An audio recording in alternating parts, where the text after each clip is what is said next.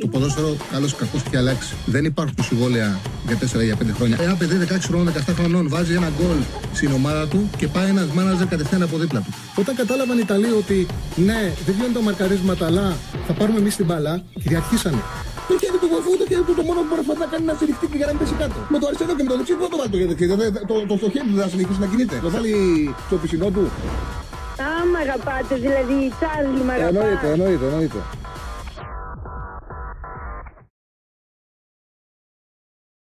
Charlie Ball και φυσικά μετράμε αντίστροφα για τα τέσσερα πολύ σημαντικά αυριανά παιχνίδια. Είναι πολύ ωραίες οι πέμπτες που έχουν ε, Ευρώπη, οι πέμπτες που έχουν αγώνες για το Europa League. Αύριο στο Λονδίνο ο Ολυμπιακός καλείται να δώσει ακόμα μια πάρα πολύ καλή παράσταση στη συγκεκριμένη πόλη. Έχει κάνει σπουδαία παιχνίδια εκεί και με την Arsenal. Ακόμα και με τότε να μην ήταν ανταγωνιστικός, μια ήττα που είχε κάνει ε, με το Μουρίνιο προπονητή ήταν τότε, να μην είχε προηγηθεί ο Ολυμπιακός. Είχε κάνει τα λάθη σε εκείνο το παιχνίδι, είχε σχηματίσει το μάτς με τα λάθη του Τινίσιου Στόπερ. Πώς λεγόταν ο Τινίσιου Στόπερ του Ολυμπιακού που είχε κάνει τα λάθη με τότε να ε, θα μου το, μας το γράψεις τώρα ένας φίλος γιατί κόλλησε το μυαλό μου. Ε, έχει πάντο. Ο Μερία, Μερία, ναι. Ο Μερία. Είχε κάνει τα λάθη εκείνο το παιχνίδι όπου κέρδιζε ο Ολυμπιακός και ένα, ένα κολόπεδο είχε πετάξει γρήγορα την μπάλα που ήταν στο πλάγιο και έκανε το πλάγιο γρήγορα η Τότεναμ και είχε σκοράρει και από εκεί έγινε η ανατροπή. Ήταν η πρεμιέρα του, αν θυμάμαι καλά, πρέπει να ήταν το πρώτο μάτσο του Μουρίνιο. Το δεύτερο μάτσο είχε κερδίσει τη West Ham. Η πρεμιέρα του ήταν με τη West Ham και το δεύτερο μάτσο ήταν με τον Ολυμπιακό που κέρδισε 4-2. Λοιπόν, έχει καλή προϊστορία, καλά παιχνίδια Ολυμπιακός στο Λονδίνο, μεγάλες εμφανίσεις με Arsenal, πρόκριση, διπλό. Μακάρι να κάνει ακόμα ένα καλό παιχνίδι με τη West Ham. Το έχει ανάγκη ο Ολυμπιακός. Ο όμιλος του Ολυμπιακού είναι η West Ham πρώτη με 6, η Freiburg με 6. Η Freiburg παίζει μέσα με την Τόπολα, οπότε λογικά θα κερδίσει και θα πάει σε 9. Οπότε καταλαβαίνετε για να μπορέσει να διεκδικήσει κάτι καλύτερο από τις ε, δύο πρώτες. Με κοροϊδεύουν με το Βιεντάι, με κάνουν. Τον έγραψε Βιεντάι τώρα επίτηδες. Δηλαδή με, με, με δουλεύουν κανονικά. Ντεκβάη γράφει ο άλλος. Με κάνουν να, μην, να μην μπορώ να το πω γιατί με αυτό που κάνουν με συντονίζουν και δεν μπορώ να, να το πω σωστά. Να τους δώσω μπαν. Τι; Να τους δώσω μπαν. Εντάξει, δεν είναι λόγος. Ε, τους χρειάζεται, ναι, κανονικά τους χρειάζεται. Λοιπόν, ε, ο Ολυμπιακός οπότε για να διεκδικήσει κάτι καλό, κάτι καλύτερο μάλλον από τρίτη θέση, αν ε, του πει, πρέπει κάτι να πάρει αύριο στο Λονδίνο. Αγιώ το πιο πιθανό είναι την τρίτη θέση να μην τη χάσει και να βγει τρίτος και να αρχίσει στο conference. Που εντάξει, για πολλούς είναι καλύτερο εισιτήριο από το δεύτερο, αλλά το λέμε πάντα ότι οι μεγάλες ομάδες πρέπει να κοιτάνε πιο ψηλά και από εκεί και πέρα, αν τους βγει κάτι πιο χαμηλό, τότε θα δουν τα, τα ωφέλη και τον πιο ανοιχτό δρόμο. Η ΑΕΚ έχει ένα πολύ σημαντικό αγώνα εντός με τη Μαρσέιγ. Ακόμα την κρατά το τεράστιο διπλό που έχει κάνει στον Brighton, όμως χρειάζεται και κάτι ακόμα. Και νομίζω ότι το εντός έδρα παιχνίδι με τη Μαρσέιγ είναι το πιο προσιτό για να το κάνει. Να πάει δηλαδή στους 7. Ο πρώτος στόχος τη ΑΕΚ σε αυτό το δύσκολο όμιλο, που τελικά αποδείχτηκε ότι δεν είναι τόσο δύσκολος όπως πιστεύαμε όταν έγινε κλήρωση, γιατί ούτε η Brighton είναι σήμερα η ομάδα, είναι πολύ καλή ομάδα, είναι το φαβορή του ομίλου και το είχα πει και όταν έχασε την πρώτη αγωνιστική από την ΑΕΚ, ότι είναι το φαβορή του ομίλου. Όμως δεν είναι τόσο καλή όσο ήταν όταν πριν παίξουν το πρώτο μάτς. Το πρώτο χτύπημα η ΑΕΚ το έκανε. Ε, και η Μαρσέη και ο Άγιαξ έχουν τεράστια, τεράστια προβλήματα. Η Μαρσέη μάλιστα αποδοκιμάστηκε στο βελοντρόμο από του οπαδού είναι κάτι συχνό. Δεν είναι. Ε, Πώς το λένε. Δεν είναι σπάνιο, είναι κάτι συχνό αυτό το οποίο έγινε την Κυριακή με τη Λίλη στο βελοντρόμ. Όμως είναι, μια, είναι η πρώτη φορά που έγινε επί Γκατούζο. Λοιπόν, η Μαρσέγγι έχει 5, η ΑΕΚ 4, Brighton 4, Άγιαξ 2. Ο Άγιαξ υποδέχεται την Brighton. Αύριο η ΑΕΚ παίζει εντός με την Μαρσέιγ. Στον όμιλο ε, τον έκτο που είναι ο Παναθηναϊκός. Ο Παναθηναϊκός πάει στη Βρετάνη, θα έχει κόσμο, θα έχει πάνω από χιλιά άτομα, μπορεί να είναι και περισσότεροι. Γίνεται εκδρομή και από Έλληνες και από και από την Ελλάδα και από Έλληνες που είναι στο εξωτερικό. Είναι ωραίο ταξίδι και έχουν πάει πολλοί φίλοι του Παναθηναϊκού να υποστηρίξουν και την ομάδα. Κάποιοι από ό,τι ξέρω θα το συνεχίσουν και αύριο θα πάνε και στο Βερολίνο. Λοιπόν, είναι μεθαύριο. Είναι πολύ σημαντικό το παιχνίδι. Είναι πολύ σημαντικό να πάρει κάτι ο Παναθηναϊκός. Μόνο άμα πάρει κάτι θα μπορέσει να συνεχίσει να μείνει στην διεκδίκηση της πρώτης θέσης. Αν δεν πάρει κάτι, στόχος σου θα είναι η τρίτη. Και να είναι, θέλει να συνεχίσει στην Ευρώπη σε κάθε περίπτωση, είτε σαν δεύτερος είτε σαν τρίτος. Αν πάρει κάτι, θα αφήσει ανοιχτό το παράθυρο και για την πρώτη θέση. Θεωρώ εφικτό είναι. Α τα πούμε έτσι σιγά σιγά. Και βέβαια είναι και ο Πάουκ που γνωρίζετε όλοι ότι παίζει εντός με την Αμπερντίν. Αν την κερδίσει και δεν κερδίσει η Άιντρακτ, για μένα είναι πολύ σημαντικό να μην κερδίσει η Άιντρακτ στο Ελσίνκι. Αν γίνει αυτό, δεν θα χρειάζεται να πάρει αποτέλεσμα στη Γερμανία. Αν δεν γίνει αυτό και κερδίσει και η Άιντρακτ στο Ελσίνκι, τότε ο Πάοκ θα αναγκαστεί να ψάξει για να πάρει κάτι στη Γερμανία. Πιστεύω όμως ότι ο Πάοκ δεν έχει πρόβλημα να κερδίσει την Αμπερντίν. Λοιπόν, πάμε να δούμε πρώτα τον όμιλο του Παναθηναϊκού, το παιχνίδι του Παναθηναϊκού με τη Ρεν. Ο Γιωβάνοβιτς δεν έχει Χουανκάρ εντάξει, και Πάλμερ Μπράουν. Από τα ρεπορτάζ φαίνεται ότι πάει σε αυτή την. Ότι θα κρατήσει το 4-2-3-1. Εγώ δεν είμαι βέβαια σίγουρος γιατί ούτε όταν έπαιξε στο Ισραήλ 4-3-3 λέγανε οι ρεπόρτερ θα παίξει 4-3-3 και έπαιξε. Το ξαναλέω ότι οι ρεπόρτερ περισσότερο πλέον κάνουν προσωπικές εκτιμήσεις όπως αυτές που μπορεί να κάνει ο καθένας που ασχολείται και ξέρει ποιοι είναι τραυματίε και ποιοι είναι εκτός, παρά γνωρίζουν από πραγματικό ρεπορτάζ τι γίνεται. Οι λόγοι είναι τα πολλά συνεχόμενα παιχνίδια. Οι λόγοι είναι ότι δεν έχουν την εβδομάδα ολόκληρη το μεγάλο κενό που υπήρχε έτσι από ένα παιχνίδι στο άλλο ώστε να μπορούν να έχουν και οι ίδιοι εικόνα και να γνωρίζουν ή να ξέρουν καλά οι ποδοσφαιριστές τι συμβαίνει και υπάρχει και ένας ακόμα λόγος ο οποίος είναι καλό για τις ομάδες και αυτός φάνηκε για παράδειγμα στην ΑΕΚ στο Brighton. Ποιος είναι αυτός; Ότι είναι δεμένα τα group προπονητές με παίκτες και δεν βγαίνουν πολλά προς τα έξω. Δηλαδή δεν ξέραν οι ρεπόρτερ της ΑΕΚ στον Brighton ότι θα παίξει ο Γκατσίνοβιτς και ο Λιβάι Γκαρσία. Παλιότερα θα το γνωρίζανε. Αυτό είναι καλό για τις ομάδες. Έτσι κάνει κακό στη δουλειά μας, αλλά OK, okay, δεν είναι και τίποτα που πει πρώτος στην 11. Καλύτερα ή άμα θα τη μάθουμε την ώρα του αγώνα μία ώρα πριν. Για κάποιους συνάδελφους είναι αυτό πάντα σημαντικό. Για μένα ποτέ δεν ήταν σημαντικό. Καλύτερο είναι όταν θα το πει ο προπονητής να το μάθουμε. Λοιπόν, Παναναναϊκό το πιο πιθανό από ό,τι διάβαζα ρεπορτάζ είναι το 4-2-3-1. Ο Μπρινιόλης σίγουρα θα είναι κάτω το κάρια. Ο Βαγανίδη, σε όλα τα ρεπορτάζ μιλάνε ότι είναι η βάση υποψηφιότητα. Ο Κότσιρας ήταν καλός. Ήταν καλός ο Κότσιρας όταν μπήκε σαν αλλαγή με τη Λαμία στα δεξιά, την έδεσε την πλευρά. Αλλά ασφαλώς ο Βαγανίδη είναι ο ποιοτικός μπακ και είναι το φαβορή. Ε, Σέγκεφελ Γετβάη, το κεντρικό αμυντικό δίδυμο. Μλαντένοβιτς στα αριστερά. Χουανκάρ είναι εκτός. Αράο με Τσέριν στον άξονα. Εδώ εντάξει, πάντα υπάρχει περίπτωση, πιθανότητα να πάει ο Αράο στο κέντρο της άμυνας αντί για τον Γετβάη που δεν παίζει καλά. Και να σταματήσω και εγώ να έχω αυτή τη δυσκολία με το όνομα. Α μην είμαι αναματικό. Ε, τώρα, εγώ κρατάω ένα ερωτηματικό για το 4-3-3. Το κάνει στο Ισραήλ, γιατί να μην το κάνει η Βρετάνη; Και είδε την ευκολία με Αράο, όπως λέει και ο φίλος. Τι γνώμη έχει το μάτς με τη Ρένον, κατέβαζε το 4-3-3.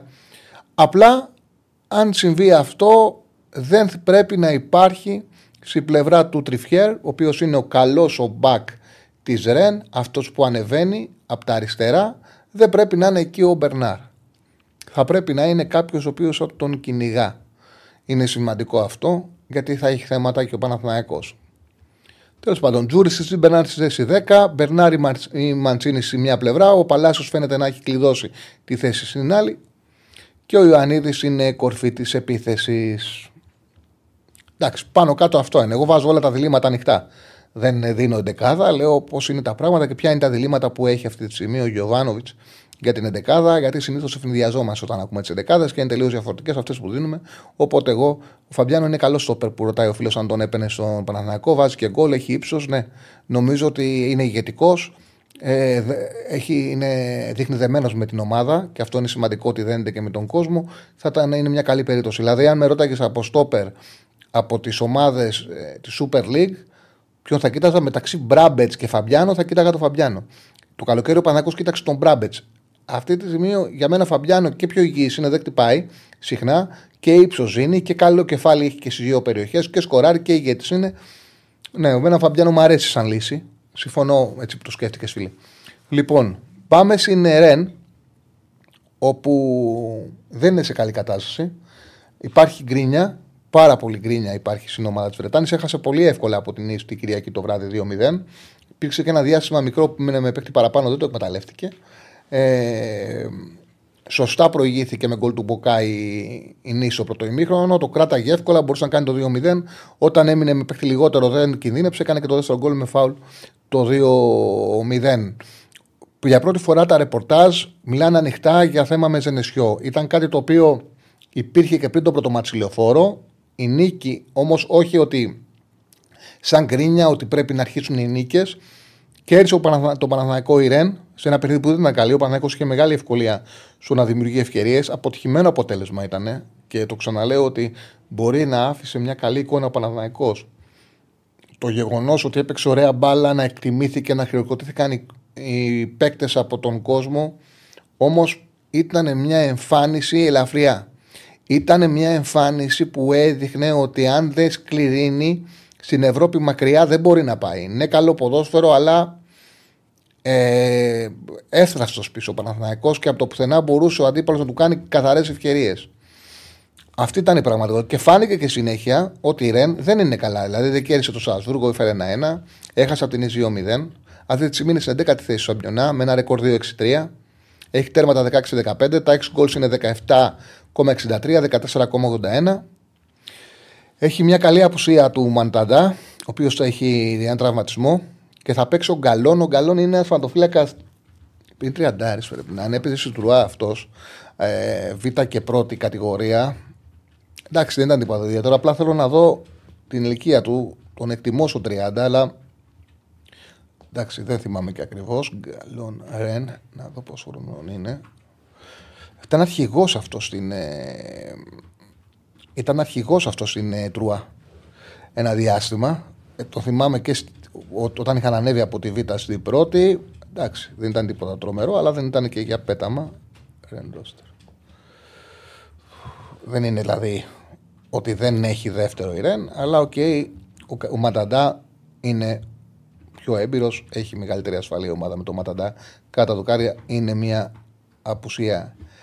Ναι, γκαγιόν για βέβαια, γιατί είναι στα γαλλικά, όχι γκαλόν. Καλόν λένε οι βλάχοι. Γκαγιόν είναι η μετάφραση. Ναι, 30 χρονών είναι, λες και το ξέρα. 30 ετών, σωστό τον εκτίμησε. Τον ε, Γκαγιόν έγραψε γκαλόν. Γκαλόν πρέπει να στον έγραψα. Όπως είναι στο χαρτί. Ναι, ναι, γκαλόν. γκαλόν. Γκαγιόν είναι η μετάφραση. OK, okay, εντάξει. εντάξει. Ο Σαλάχ που δεν θα ήταν δεν είναι βασικός, είναι πρώτη αλλαγή από τα άκρα. Έχει κάνει ένα πειθαρχικό κι ο Ζενέσιο, τον έχει εκτός. Λογικά δεν θα μπει αποστολή. Ε, δεν θα είναι, είναι ούτε στο πάγκο. Λοιπόν, η πιθανή εντεκάδα είναι εξής της Ρεν.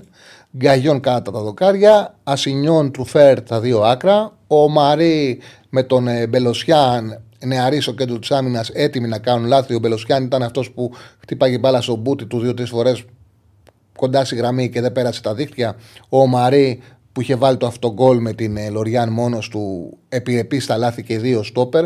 Αποβλήθηκε ο Μαρί ε, την Κυριακή με την, με την Ις νεαρή, άπειρη.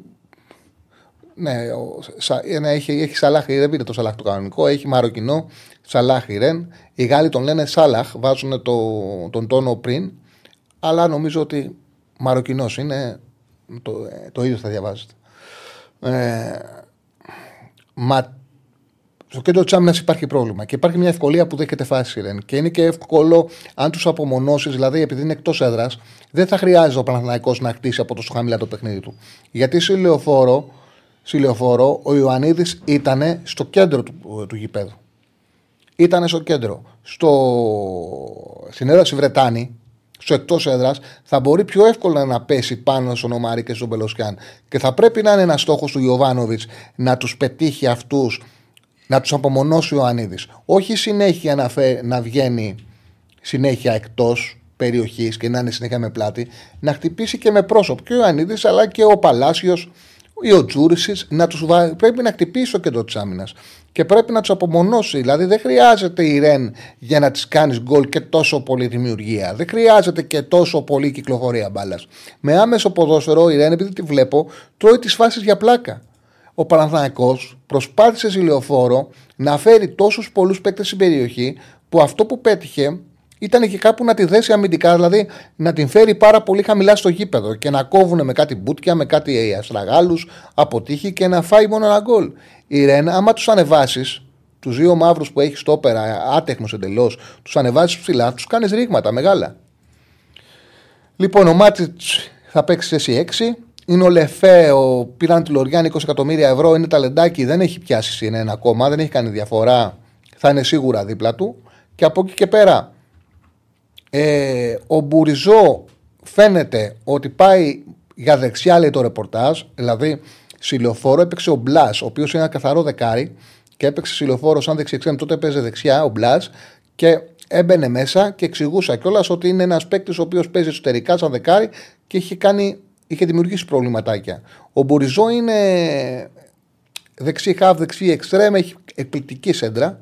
Ο Μπουριζό έχει καλά πόδια, είναι επικίνδυνος, έχει ποιότητα και οι δύο έχουν ποιότητα. Ή θα αναλάσσονται τέλος πάντων είναι και οι δύο μπαίνουν πιο εσωτερικά και οι δύο έχουν καλά πόδια, είναι καλοί παίκτες. Και ο Γκιουιρί, ο οποίος ε, θα παίξει αριστερό εξτρέμ, δεν θα παίξει ο Τεριγέ να πάει 4-4-2 όπως είχε κάνει με την Ις γιατί ε, προέρχεται από Χιασού και δεν είναι σε θέση να παίξεις δεύτερο συνεχόμενο παιχνίδι. Ήταν ο παίκτης που χώθηκε στο πρώτο τέρμα, είναι δεύτερος φόρος. Ουσιαστικά είναι επιθετικός ο Γκουίρι, συνήθως επιθετικός, ξεκινάει από τα πλάγια σαν αριστερό εξτρέμ και μπαίνει στο πλευρό του ε, Καλιμουεντό που πέτυχε το δεύτερο γκολ στην Λεωφόρο. Την είδαμε τη Ρεν. Δεν είναι ε, τόσο δύσκολη να της πάρεις αποτέλεσμα, αλλά πρέπει να σκοράρεις. Έχει ποιότητα, ε, έχει ωραία κυκλοφορία μπάλας η μεσοπιστωτική της είναι καλοί παίκτες, δέχεται εύκολα φάσεις. Και ο Παναθανικό έκανε εύκολα φάσεις, ηλιοφόρο. Πολλές φάσεις. Δεν ε, θυμάμαι σε παιχνίδι ε, στην Ευρώπη να είναι τόσο εύκολο να χτίσει ευκαιρίες ο Παναθανικό. Ήταν και δική του ικανότητα, αλλά και ανικανότητα της Ρεν. Όμως αυτό που δεν έκανε ηλιοφόρο και θα, πρέπει, θα είναι πιο εύκολο να το κάνει η Βρετάνη είναι να βρει καθαρές φάσεις πάνω στο αμυντικό του ζήτημα. Δηλαδή να τους χτυπήσει και να τους απομονώσει. Όχι να τους επιτρέψει να αμυνθούν έτσι με πολλούς παίκτες μαζικά. Πάμε στην ε, μάχη του Ολυμπιακού.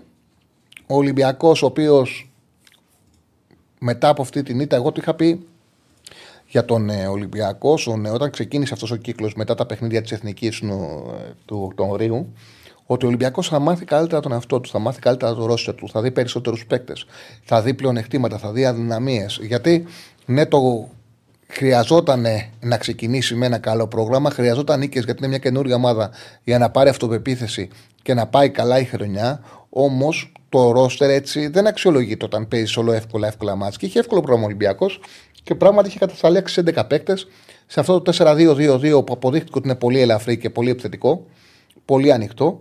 Ε, και, και κάποιοι παίκτες δεν είχαν πάρει χώρο και χρόνο για να αξιολογηθούν. Τώρα αρχίζει να μαθαίνει καλύτερα την ομάδα του και ο Μαρτίνεθ.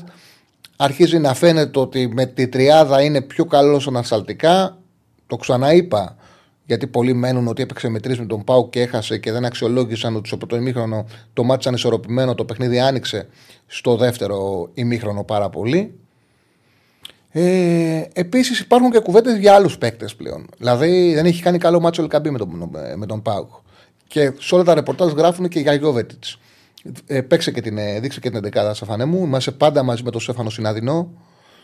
Πραγματικά είναι πολύτιμος συνεργάτης μου και κάνει εκπληκτική δουλειά και την ώρα της εκπομπής αλλά και πριν την εκπομπή για να παρουσιάσουμε ό,τι σας παρουσιάζουμε και να αυτά που θέλω να δείξουμε στην εκπομπή να τα κάνει πράξη. Λοιπόν, είμαστε μαζί και με την Πέτρια 65, Στέφανε. Σωστά. Και έχει βγει και κάποια νέα για τη Μαρσέη. Για θα πες. πούμε αργότερα. Ωραία, ωραία. Θα, ναι, θα τα πούμε την ώρα την ΑΕΚ, της ΑΕΚ. Ναι, θα τα πούμε την ώρα της ΑΕΚ. Ε, έχεις σκεφτεί κανένα πόλ ε, να παίζει όσο λέω εγώ τα δικά μου; Ε, το κλασικό μας. Ποιος ε, ας πούμε θα χάσει για να ποντάρουμε ανάποδα εμείς. Ποιος θα κερδίσει, λέμε. Ποιος πιστεύετε ότι θα κερδίσει, ε; Ε, αυτό, για να α, ποντάρουμε ανάποδα. αυτό το παίζουμε πέμπτη όμως. Το λέμε πέμπτη αυτό. Να το παίξουμε από σήμερα. Πέμπτη το λέμε αυτό. Και πάει μέχρι στιγμή η ομάδα που έχει το, μικρό, το μικρότερο ποσό να κερδίσει, κερδίζει πάντα. Αλλά αυτό το παίζουμε τη μέρα του παιχνιδιού. Θα το βάλουμε αύριο. Το βάλουμε αύριο, ναι. ναι. Όλες τι αγωνιστικές, η ομάδα η οποία έχει το μικρότερο ποσοστό νίκης στο πόλ που βάζουμε κερδίζει. Να δούμε τι θα γίνει αύριο. Λοιπόν, Πάμε να δούμε πιθανή δεκάδα του Ολυμπιακού. Πασχαλάκη κάτω τα δοκάρια. Ο Ροντινέη δεν κουνιέται. Ο Ορτέγκα μένει σε αριστερά. Γκρίνια για τον Κίνη. Η αλήθεια είναι ότι και το βιογραφικό του και το βιογραφικό του ε, είναι δυνατόν να λένε όλες οι εκπομπές εκτός από αυτήν την εκπομπάρα φταίνε τα τρία χαφ. Δεν ξέρω τι λένε οι άλλες εκπομπές. Ε, οι περισσότερες αναλύσεις που άκουσα ήταν πάρα πολύ καλή και πολύ έτσι. Και δεν το λέω επειδή είναι Δεν έλεγα τίποτα. Δεν θα το ανέφερε καν. Το λέω επειδή είναι σε εμάς. Αλλά ήταν πάρα πολύ έτσι ξεκάθαρη η ανάλυση του, του Κώστα Κατσουράνη. Πολύ καλή. Δεν, δεν, δεν θα το λέγα. Δεν το λέω επειδή δουλεύουμε εδώ. Δεν θα το ανέφερε καν. Άμα δεν μου άρεσε. Δεν θα το ανέφερε. Δεν είμαι υποχρεωμένος να το αναφέρω. Ε, παιδιά ήταν απογοητευτικά εσύ. Ό,τι άκουσα ήταν απογοητευτικό. Δηλαδή ο τρόπος που αναλύθηκε το παιχνίδι ήταν απίστευτα πρόχειρος. Απίστευτα πρόχειρος. Ε, ναι, δεν υπάρχει. Δεν, ε, μην έμεινε πάρα πολλοί κόσμος στην τριάδα χαφ και δεν υπολόγισαν την εικόνα. Ότι ναι, στο πρώτο ημίχρονο με τριάδα χαφ ο Ολυμπιακός δεν ήταν δημιουργικός, δεν πάτησε τον Πάοκ, όμως ήταν ένα απόλυτα ισορροπημένο παιχνίδι. Απόλυτα ισορροπημένο παιχνίδι που έκανε τρεις φάσεις ο Πάοκ, όχι καθαρές ευκαιρίες, τρεις φάσει. Τόπνιξε τον γκολ, πραγματικά τόπνιξε ο Πασχαλάκης που δέχεται ο, ο Ολυμπιακός. Και ο Ολυμπιακός έχει τη μεγάλη ευκαιρία του αγώνα και έχει και αυτός άλλες δύο ευκαιριούλες ανάλογες με αυτές του Πάουκ. Τα έχεις γκολ είναι 0,5-0,4 και όταν πηγαίνεις σε αυτό το 4-2-2-2, το ελαφρύ, το επιθετικό, για να ουσιαστικά με στόχο να γυρίσει το παιχνίδι, έρχεται το βατερλό. Ε, Πώς το είπε ο Χαριστέας για τον Μαντούρο, πέσαμε σε. Πώς το είπε, πέσαμε σε Πώς το είπε για τον Μαντούρο, πέσαμε σε. Κάπως. Τραγωδία, όχι, πέσαμε σε τραγωδία. Ναι, κάπως αλλιώς. Άμα το θυμηθεί κάποιος να μου το πει. Σε ναρκοπαίδιο. Πέσαμε σε Όταν έγινε το 4-2-2-2, πέσαμε σε ναρκοπαίδιο. Λοιπόν, αυτό συνέβη στον Ολυμπιακό. Λοιπόν. Οπότε, λογικά θα έχουμε στην Αγγλία τριάδα. Ροντινέι, Ντόι, Ρέτσο, Ορτέγκα, Παρόζο, το πιο πιθανό είναι να μείνει στο πάγκο. Είναι πιθανό να μείνει στο πάγκο. Εγώ τον βάζω, τον έχουν στο πάγκο στα ρεπορτάζ, τον έχω σε επανέξει για τον εξή λόγο. Έπαιξε καλά με τη West Ham. Η West Ham στο Καρισκάκι σήκωσε πολύ την μπάλα. Ο, ο Πορόζο την έκοψε με το κεφάλι. Είχε έξι κοψίματα μέσα στην περιοχή στον αέρα. Συνολικά έξι κοψίματα μέσα στην περιοχή του. Σε άλλο παιχνίδι, σε πιο χαμηλά μέτρα, σε αυτό το παιχνίδι όμως θα πάει να παίξει ο Ολυμπιακό στο Λονδίνο. Δηλαδή στο Λονδίνο η τριάδα άλλο πράγμα είναι. Ακόμα και το, το ίδιο σύστημα. Άλλο το 4-3-3 όταν πας να μαρκάρεις την πρώτη μπάλα, να πιέσεις την πρώτη μπάλα. Και άλλο το 4-3-3 όταν πας να περιμένεις στο μισό σου γήπεδο. Και ο Ολυμπιακός κοντά εκεί θα περιμένει, αν όχι στο μισό γήπεδο, να πιέσει την πρώτη πάσα έξω την περιοχή. Έτσι Αλεξανδρόπουλος Καλαμαρά θα είναι τριάδα και από εκεί πέρα θέση διεκδικεί ο Μασούρας και του Ποντένσε και του Φορτούνη και είναι 50-50 το Γιώβετ της Ελκαμπή. Υπάρχουν πολλοί ρεπόρτερ που δίνουν βασικό το Γιώβετ, δεν ήταν καλός με τον Πάοκ, και γι' αυτό το λόγο, ίσως επειδή ο Κόβετ μπορεί να δώσει και δημιουργία και έχει και την ποιότητα και την εμπειρία, ίσως να ξεκινήσει και να μπει στο δεύτερο LKB. Θέλω να πω το εξής. Ότι είναι δύσκολο για τον Μαρτίνεθ να αφήσει έξω το πιο πιθανό να μείνει ο Ποντέν έξω. Να αφήσει έξω τον Ποντέν γιατί είναι μεγάλο όνομα και πάνε και σύλλογο και στο Λονδίνο. Όμως το να παίζεις 4-3-3 με δύο καθαρούς δημιουργούς, σα είναι ακραίος ο Ποντένσε. Θέλει την μπάλα για να παίξει. Θέλει την μπάλα, δεν είναι παίκτης χώρου. Δεν είναι παίκτης ο οποίος θα κυνηγήσει τα μπακ. Δεν είναι παίκτης ο οποίος θα πάρει την μπάλα και θα αξιοποιήσει με τρέξιμο. Ε, η χημεία μιας ομάδας θέλει, ειδικά όταν θα παίξεις αντεπίδευση, θέλει και ένα καθαρό παίκτη χώρου. Οπότε ο Μασούρας πρέπει να μπει. Ας, καμιά φορά για να υπάρξει σωστή χημεία μπορεί να παίξει και ένας κατώτερος από έναν καλύτερο παίκτη. Έτσι είναι το ποδόσφαιρο. Έτσι είναι γενικά ο ομαδικός αθλητισμός. Πάμε στη West η West Ham είναι γκρίνια, όλες οι ομάδες και είναι καλό αυτό. Όλες οι ομάδες που παίζουμε αντίπαλοι τους δεν είναι καλά. Και τυχαίνει ότι και οι τρεις και για την Αμπερντίν, το ρεπορτάζ δεν ξέρω τους καλό, δεν παρακολουθώ σκοτία, αλλά είναι σε θέμα 12 ομάδες, ομάδων 7η. Εντάξει, και δεν είναι ανταγωνιστική ε, για τον Πάουκ. Ένας φίλος λέει ότι είναι, η λύση είναι να παίξει φόρο Μασούρας ε, εντάξει, θες φόρ, φόρ να καλέσει τα σόπερα. Γιατί υπάρχει ο κίνδυνος να σου ανεβώνει πάρα πολύ τα back. Βέβαια, πολλές φορέ πολλές φορές έχουν αποδώσει και τέτοιες λύσεις. Είναι και στο παιχνίδι πώς θα σου πάει. Κάθε ε, παιχνίδι έχει και τη δική τους πραγματικότητα. Λοιπόν, ε, η West Ham έχει τρεις εγχωμένε στη Premier League. πήρε λίγο τα πάνω της με τη νίκη που έκανε στο League με την ε, Arsenal και την πρόκληση και είχε ένα μάτς με την Bradford για να το πάρει. Κέρδιζε ένα-δύο. Και παιδιά, αυτό που τους κάνει ο Αντώνιο δεν γίνεται. Δεν ξέρω, φαντάζομαι ότι αρκετοί θα το έχετε δει.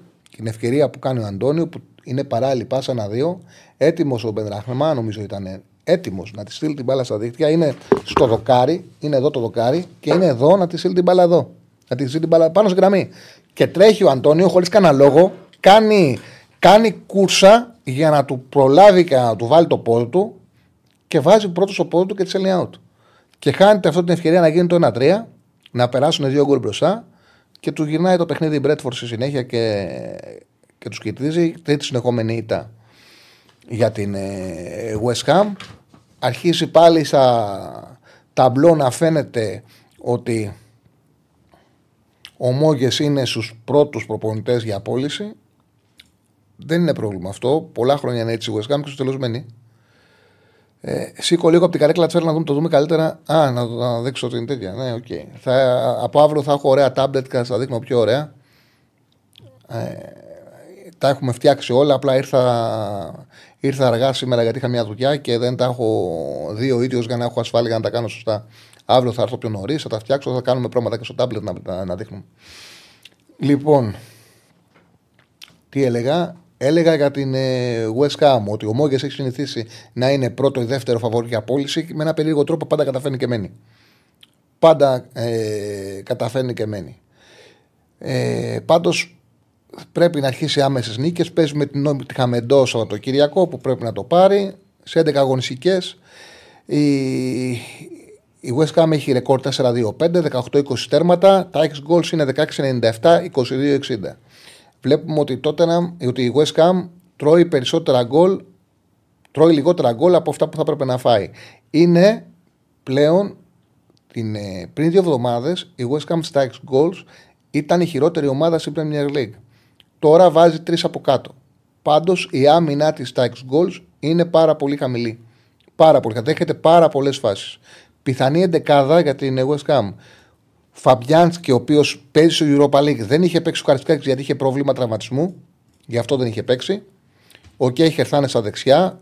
Το δίδυμο Μαυροπάνο Ογμόνα που έπαιξε ο Καρισκάκη δεν αποκλείεται να, να είναι και αυτό που θα παίξει με τον Ολυμπιακό.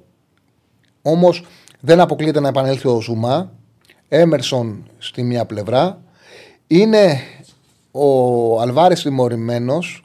Οπότε Φορνάλ Σούτσεκ μάλλον είναι δίδυμος στον άξονα, με τον Πράους πάντα να είναι υποψήφιος. Ο Μπόουεν λογικά θα ξεκινήσει, όπως και ο Πακετά, γιατί ο Πακετά δεν έχει δικαίωμα συμμετοχής να παίξει με την ε, Νότιχαμ, οπότε λογικά θα ξεκινήσει ο Πακετά. Κούντους, ο οποίος αρχίζει και παίρνει χρόνο και χώρο στην δεκάδα, και Αντώνιο. Δεν αποκλείεται να παίξει και ο Ινξ.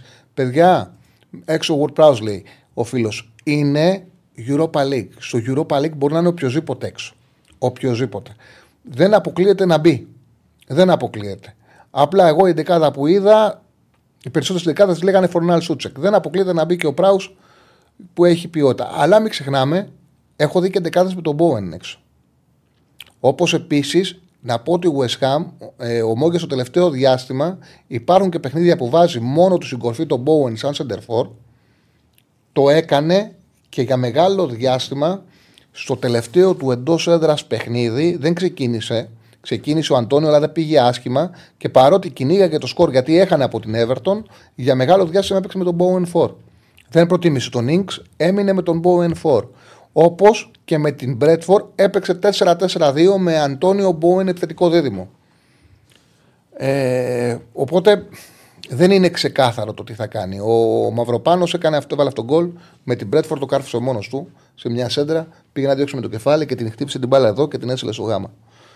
Την κάρφωσε. Λοιπόν, πάμε. ΑΕΚ Μαρσέη. Και πάμε. Α, να πούμε πρώτα για την ΑΕΚ και μετά να μιλήσουμε για τους Μασαλούς, να μας πεις και την τελευταία πληροφορία που έχεις βρει. Α, χωρίς ο Μπαμεγιάν και Μαρσέη Φιλαδέλφια, ναι, τον είχαμε και εκτός εντεκάδας. Νοκάου τον Οζιέ και ο Ουνάχη. Για τον Οζιέ το είχαμε γράψει. Μέσα ο Ζιγκό. Μέσα ο Ζιγκό, ο οποίος ε, είναι ένα στο περάκι τον οποίο δεν τον βάζει το τελευταίο διάστημα. Ο Γκατούζο. Λοιπόν, ε, το ρεκόρ του Γκατούζο είναι 2-2-2. Με την, ε, ενώ είχε φτιάξει κάπως το κλίμα, για μένα η ατυχία του Γκατούζο ήταν εξής. Κέρδισε την ΑΕΚ και έχει να παίξει μέσα με τη Λιόν. Η Λιόν είναι για κατάρρευση ομάδα. Ε, πραγματικά είναι μια ομάδα η οποία είναι έτοιμη να καταρρεύσει. Είχε μια ευκαιρία να κάνει έναν άσο και πήγαν οι οπαδοί και διαλύσαν το πούλμαν της Λιόν, άνοιξαν και το πρόσωπο του Γκρόσο και το ματς αναβλήθηκε. Ε, αυτό ήταν πρόβλημα γιατί το επόμενο ματς ήταν δύσκολο με τη Λίλ. Η Λίλ τους πήρε το 0-0. Καλή εμφάνιση έκανε η Μαρσέη με βάση τις δυνατότητές της δηλαδή τι καλή εμφάνιση. Δεν είχε φάσεις, όμως κράτησε και τη Λίλ εύκολα στο 0. Η Λίλ δεν, δεν την απείλησε καθόλου. Οπότε γι' αυτό το λόγο λέω ότι πήγε ένα ματς να το πάρει στο 1-0 και δεν της έκανε. Δεν της έκατσε. Αποδοκιμάστηκε από το δύσκολο βολοντρόμ. Πρώτη φορά πει ο Γκατούζο. Έχει εκτός οροντζία σημαντική απουσία. 3-4-3 το ρεκόρ, ένα τη θέση με ένα παιχνίδι λιγότερο. Πρόβλημα στο γκολ. Δημιουργεί ευκαιρίες για 16 και 70 γκολ και έχουν βάλει μόλις 12. Όπως έχουν φάει και παραπάνω γκολ από ό,τι θα έπρεπε, 13 και δέχονται φάση για 9,39 γκολ. Δηλαδή η Μαρσέιγ και επιθετικά και αμυντικά είναι μία αποτελεσματική. Έχει θέμα. Για το φίλο που λέει αν θα τέριαζε σε μια άλλη ελληνική ομάδα ο Κωνσταντέγιας ή σε ομάδα του εξωτερικού, όταν παίζει στον ΠΑΟΚ, δεν έχει νόημα τώρα να πούμε αν θα τέριαζε σε άλλη ελληνική ομάδα. Πεκτάρα είναι, θεωρώ ότι παντού μπορούσε να παίξει στην Ελλάδα. Έτσι, έχει μεγάλη κλάση, κάνει πράγματα που δεν τα κάνει άλλος Έλληνας παίκτης. Αυτό είναι δεδομένο. Τώρα, όντως, έχει με αυτή την ποιότητα που έχει με την μπάλα, ασφαλώς κάποια στιγμή θα μπορεί να πάρει μεταγραφή στο εξωτερικό.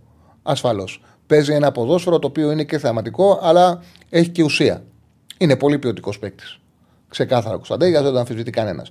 Καλό είναι βέβαια να μείνει για μένα όσο γίνεται παραπάνω στον Πάουκ, ώστε να μπορέσει και ο ίδιος να βελτιωθεί, να εξελιχθεί και να πάει έτοιμος στο εξωτερικό μετά από καλές χρονιές. Δηλαδή, για μένα πρώτα, οι παίκτες που κάνουν καριέρα είναι αυτοί και πάνε με ασφάλεια στο εξωτερικό, είναι αυτοί που έχουν μάθει τον εαυτό τους στην Ελλάδα. Δηλαδή να φάνε χρονιές στην ε, Super League, να έχουν γεμάτες χρονιές, να κάνουν πρωταθλητισμό, να παίξουν κάποια μάτια στην εθνική και μετά να πάνε να πάρουν μεταγραφή έτοιμοι, σαν μεγάλοι ποδοσφαιριστές, σαν προσωπικότητες, να πάρουν μεταγραφή στο εξωτερικό. Λοιπόν, πιθανή εντεκάδα της Μαρσέιγ, ο Λόπες σαν ε, κάτω δοκάρια.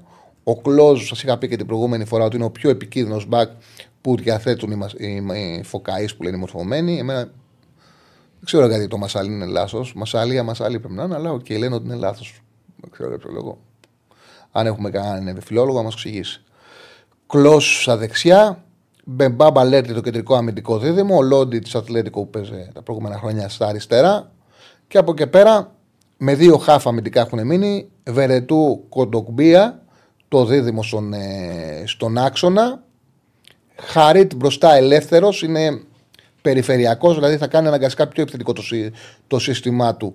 Ο Γκατούζο, Σαρ, Εντιάγ και Βιτίνια. Αυτόν είχαμε δώσει έτσι και άγιο. Αυτός φαίνεται θα παίξει γιατί αναγκαστικά πλέον από τη στιγμή που δεν είναι εκεί ο Μπάμεγιανγκ στην αποστολή της Μαρσέη. Και πάμε και στον ε, Πάοκ. Εντάξει, για Μπερντίν. Α, δεν είναι ΑΕΚ. Α, δεν τα πάω, μπράβο. Νόμιζα να πει. Ναι. Σωστός. Εδώ έχουμε αμφίβολο το Ρότα, ο οποίος είχε ενοχλήσεις με την Κυφσιά και γι' αυτό παίξε ο Σιντιμπέ. Ο Ρότα ήταν να παίξει. Για ενοχλήσεις έμεινε εκτός. Είναι τιμωρημένος ο Στάνκοβιτς. Οπότε ο Θανασιάδης κατά τα δοκάρια. Α, είναι πρώτη φορά που δεν έχει απουσίες σημαντικές άλλες ο Αλμέιδα. Και αυτό είναι καλό νέο. Αθανασιάδης κατά τα δοκάρια. Σιντιμπέ Χατζησαφή. Μουκουντή Βίντα το αμυντικό δίδυμο.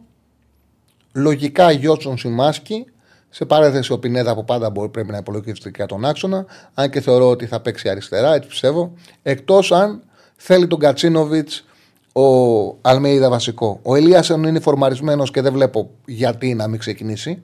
Γιατί η ΑΕΚ θέλει και την νίκη, θέλει να είναι γρήγορη, θέλει να είναι αποτελεσματική. Γιατί να κόψει τη φόρα του Ελίασον και να βάλει τον Αμπραμπάτ που θα κολλήσει το παιχνίδι και θα κρατήσει μπάλα με τα καλά του βέβαια και αυτός. Άρα νομίζω ότι σε ένα παιχνίδι που είναι must win ο Ελίασον ταιριάζει περισσότερο. Οι ρεπόρτερ λένε ότι ο Αραούχο θα μπει σαν, σαν αλλαγή και πίσω από τον Φορ που θα είναι ο Λιβάη Γκαρσία θα παίξει είτε ο Τσούμπερ είτε ο Μάνταλος. Και ο Αραούχο θα μπει είτε για την κορφή της επίθεσης είτε από, για πίσω, λογικά από πίσω. Εκτός αν ο Γκαρσία δεν μπορεί να βγάλει το 90 λεπτό, ο Λιβάη. και παίξει μπροστά, θα μπει σαν αλλαγή. Οπότε είτε Τσούμπερ είτε ο Μάνταλος στου θέσει του τελικού χαφ, σε πίσω από τον Λιβάη Γκαρσία. Είτε Πινέδα είτε Γκατσίνοβιτς αριστερά. Θεωρώ περισσότερο πιο πιθανό να δούμε Γιόνσον Σιμάσκι, Πινέδα, Λιβάη κορφή, Ελίασον στα δεξιά και από εκεί πέρα από τον πάγκο να δούμε παίκτες με ποιότητα που μπορούν να είναι και σημαντικοί όπως ο Γκατσίνοβιτς, όπως ο Αραούχ. Ε, δεν θα ήταν καλύτερο για την ΑΕΚ να βάλει τον Αμραμπάτ με αντίθετο πόδι, να μαρκάρει τον, ε, τον Κλό και να βάλει έναν πιο ελεύθερο ε, τον Τζούμπερ ε, μαζί βέβαια με δύο εξάρια. Κοίταξε, δεν πάει σε τόσο μεγάλη προσαρμογή στον αντίπαλο. Εντάξει, ο Πινέδα, ε, εντάξει, δεν είναι. Του είχε απόλυτη εμπιστοσύνη στο μαρκάρισμα. Και γι' αυτό το λόγο θα πάει και αριστερά που έχει και ένα καλό δεξιμπάκι η Μαρσέη που ανεβαίνει, το έδειξε και στο Βελοντρόμ. Ήταν ο χώρος που έκανε που δημιουργούσε, μεγαλύτερη ε, που δημιουργούσε μεγαλύτερα προβλήματα η Μαρσέη από τα άκρα της. Λοιπόν, και πάμε στον ΠΑΟΚ.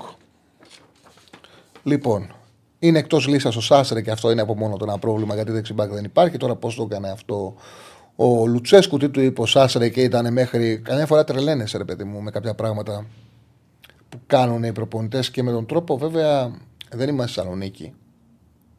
Αν με, μου είχαν κάνει εντύπωση δύο πράγματα στο Πάου και αυτό είχε ξανασυμβεί και πέρσι. Και ήταν κάτι ανάλογο, δεν συνέβαινε τα παλιότερα χρόνια. Δεν συνέβαινε, παιδί μου. Άμα ήταν ένας παίκτης που ήταν τόσο ξεκάθαρο ότι δεν επιτρέπεται να είναι εκτός, βλέπαμε σε τύπου οι δημοσιογράφοι τους τυπάγανε τους προπονητές, τους ρωτάγανε, τους ξαναρωτάγανε γιατί δεν παίζει, γιατί δεν παίζει, γιατί γράφανε στις εφημερίδες. Τώρα ήταν τόσο ξεκάθαρο ότι δεν γίνεται να μην υπολογίζω το Σάσρε που μου κάνει τρομερή εντύπωση που υπήρχε σιγή ηχθείως. Και το ίδιο συνέβαινε και πέρσι. Όπως τώρα ξαφνικά ξεκίνησε η σεζόν και μετά από 4-5 παιχνίδια, όλοι λέγανε ότι. Ε, όλοι έλεγαν ότι. Πόσο λένε, Όλοι έλεγαν μετά από τι πενταγωνιστικές ότι, ότι λένε, όλοι λένε ότι πρέπει να κάνει μεταγραφή δεξιού μπακ η ΑΕΚ το καλοκαίρι. Ενώ ήταν ξεκάθαρο ότι η ομάδα ήθελε δεξιμπάκ όταν ξεκινήσαμε κομπές 17 Αυγούστου, συζητάγαμε εδώ πώς γίνεται η ΑΕΚ να μην, ή ο ΠΑΟΚ συγγνώμη, να μην ψάχνει για δεξιμπάκ. Τέλος πάντων, ο Σάστρε φαίνεται ότι μπορεί να λύσει το πρόβλημα, όμως στην Ελλάδα, όχι στην Ευρώπη, γιατί στην Ευρώπη είναι εκτός λίστας. Οπότε εδώ θα δούμε ή Βιερίνια που προπονείται κανονικά με την ομάδα πλέον, είτε και Τζιώρα ξανά δεξιμπάκ και δύο ώρα έκανε καλό παιχνίδι στο κέντρο της άμυνας, όμως δεν αποκλείεται ο Νικόκ να θέλει να του ξαναδώσει, ο Λουτσέσκο να θέλει να ξαναδώσει παιχνίδι στον Νικόκ. Οπότε η δεκάδα θα είναι κοτάρι κατά δοκάρια, Βιερίνια ή και Τζιώρα στα δεξιά. Άμα είναι ο Βιερίνια θα παίξει ο Κετζιόρα στο κέντρο της άμυνας με το κουλεράκι που είναι σίγουρος. Άγκος θα παίξει ο Νικόκ με τον Κετζιόρα δεξιά. Μπάμπα αριστερά. Ε, ο Λίρα τη εξαφανίστηκε. Ο Λίρα τη ναι, εξαφανίστηκε μετά το παιχνίδι με την ε, Κυφσιά. Τώρα τα κάνει αυτά. Εξαφανίζει παίκτες και μετά τους εμφανίζει ο Λουτσέσκου.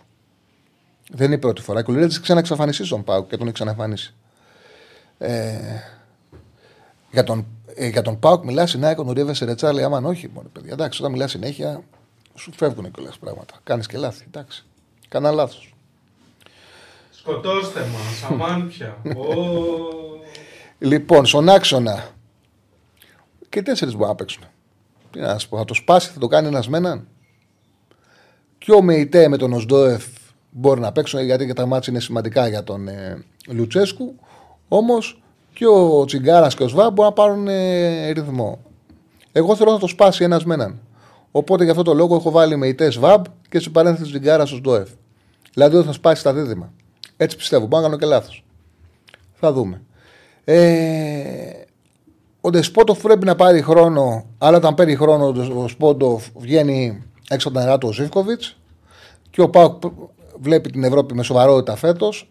Οπότε θεωρώ ότι θα μείνουν Ζήφκοβιτς, Κωνσταντέγια, Τάισον και ο Τόμας η κορφή της επίθεσης. Σε παρένθεση, έχω βάλει τις δύο μεταγραφές που πρέπει να παίξουν, αλλά είναι αυτή τη στιγμή χειρότεροι από αυτούς που παίζουν. Δηλαδή για το Σαμάτα δεν το συζητάω. Ο Σαμάτα είναι μια κακή μεταγραφή. Ο Ντεσπότοφ δεν είναι κακός παίκτης, έχει ποιότητα, έχει χτυπήματα. Ένας φίλος λέει ότι θα είναι αύριο βασικός ο Λίρατζη. Μακάρι, καλό είναι να είναι βασικός ο Λίρατζη να πάρει χρόνο. Απλά δεν τον έχουμε δει έτσι. Ε, μακάρι. Λοιπόν, για την Αμπερντίνη. Η Αμπερντίνη είναι στην 7η θέση στο Κοτσέζικο πρωτάθλημα, σε ένα πρωτάθλημα 12 ομάδων με ένα ρεκόρ 3-4, 14-14 τέρματα. Δεν νομίζω ότι είναι ομάδα που μπορεί να δημιουργήσει πρόβλημα στον Πάουξ είναι τούμπα. Δεν το πιστεύω ότι μπορεί αυτή η ομάδα να δημιουργήσει το οποιοδήποτε πρόβλημα στον Πάουκ. Όπω τα είπα, φάγα πολύ ωραία. Ε. Πήγε παρά 13 παράδειγμα. Οπότε έφαγα και χρόνο από τις γραμμές. Δεν πειράζει. Ανοίγουμε γραμμές. 2-10. 22-05-444 το τηλεφωνικό μας κέντρο. 22-05-444. Καλείτε και βγαίνει στον αέρα. Όποιο καλέσει θα βγει κατευθείαν. Να δω λίγο το chat τι έχετε γράψει. Ο Πόντος θα παίξει αύριο δεξιά, θα ξεκουραστεί ο Ζίβκοβιτς. Ναι, OK, okay, είναι πιθανό να συμβεί αυτό. Αλλά το ξαναλέω ότι είναι σημαντική η Ευρώπη για τον ΠΑΟΚ φέτος.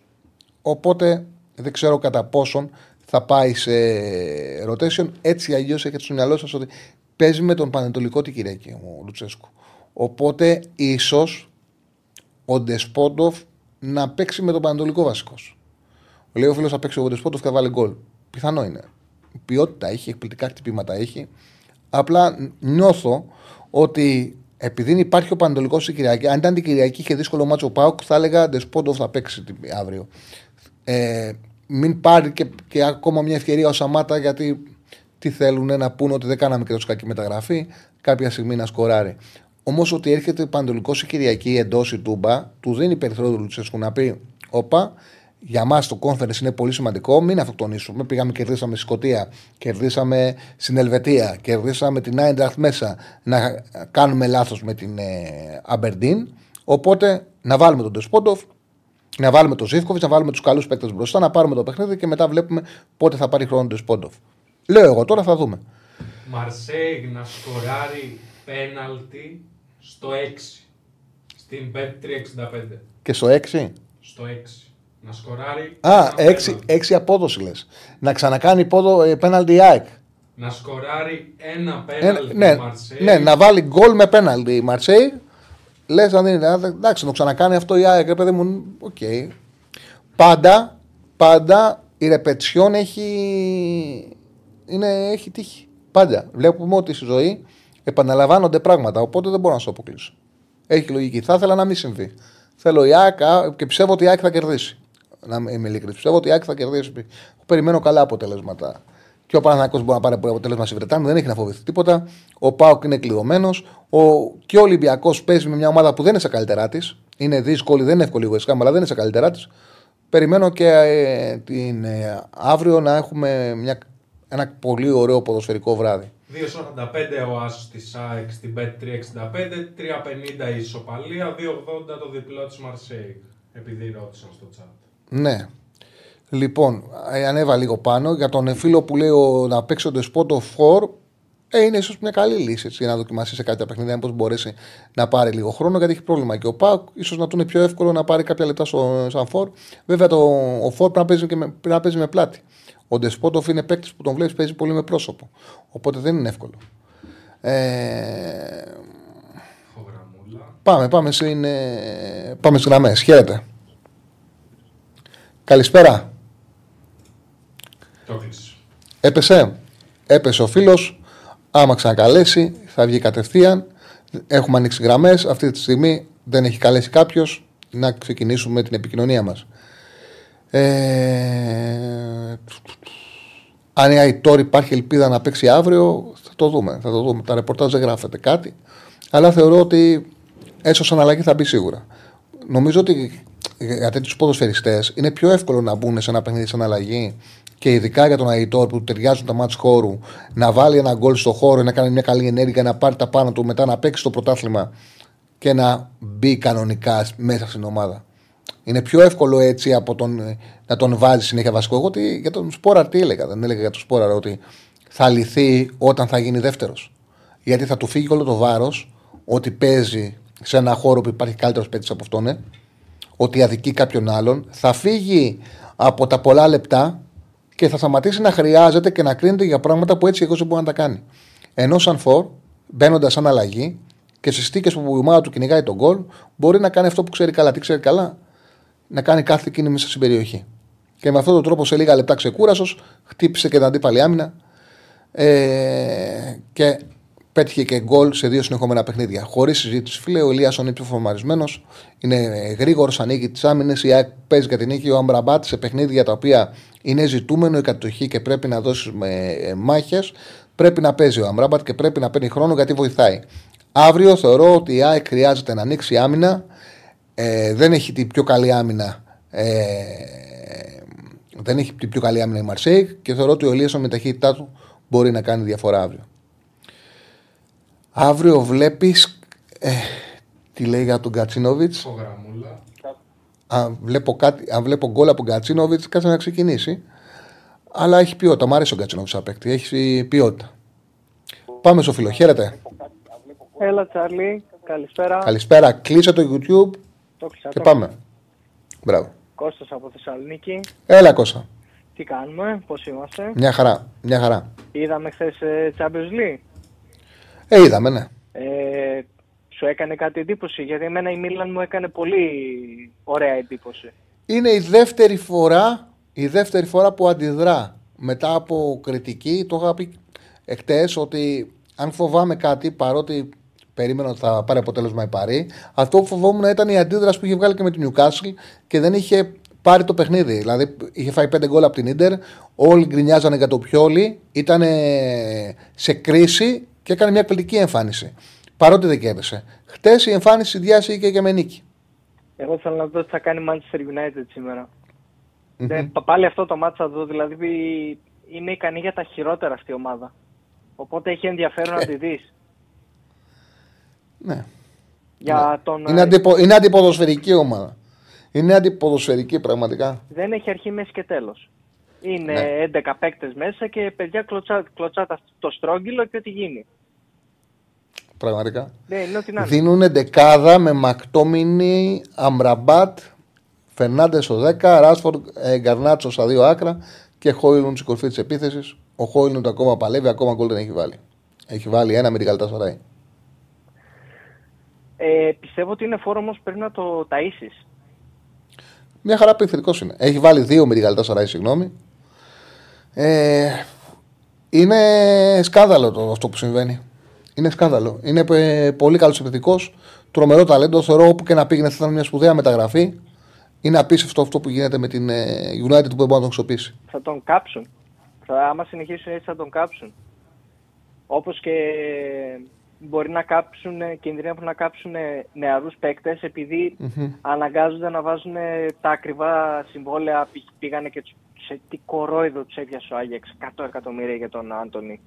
Τι κορόιδο τους έπιασε. Αυτός ο παίκτης 100 εκατομμύρια είναι δυνατόν. Και είναι ε, όλοι αυτοί οι ίδιοι. Γκα, ε, Γκρανάτσο, ο άλλος, πώς λέγεται, ο Ουρουγουανός, όλοι οι ίδιοι. Όλοι οι ίδιοι, όλοι να πάρουν την μπάλα να περάσουν το παίχτη. Σε εκνευρίζουν, Νικόλα. Ναι, δεν, δεν, Δεν μπορούν. είναι τρομερό. Δεν μπορούν. Δεν είναι, επί- δεν είναι παίκτες για Manchester United. Ο Πελίστρη, ο Πελίστρη. Είναι όλοι, ναι, αυτά τα πιτσιρικάκια να πάρουν την μπάλα, να περάσουν τον παίκτη τους, να ξαναπεράσουν και τον δεύτερο, να περάσουν και τον τρίτο και να κλείσουν τα μάτια να σουτάρουν ψεύτικα. Δεν είναι. Ο ποδόσφαιρο έχει εξελιχθεί. Παιδιά Κωνσταντέλια 25 χαρτιά που ποιος θέλει, έτοιμος. Πεχτάρα. Όχι έξω τον Άντωνη να μην μπορεί να περάσει ούτε κόνο.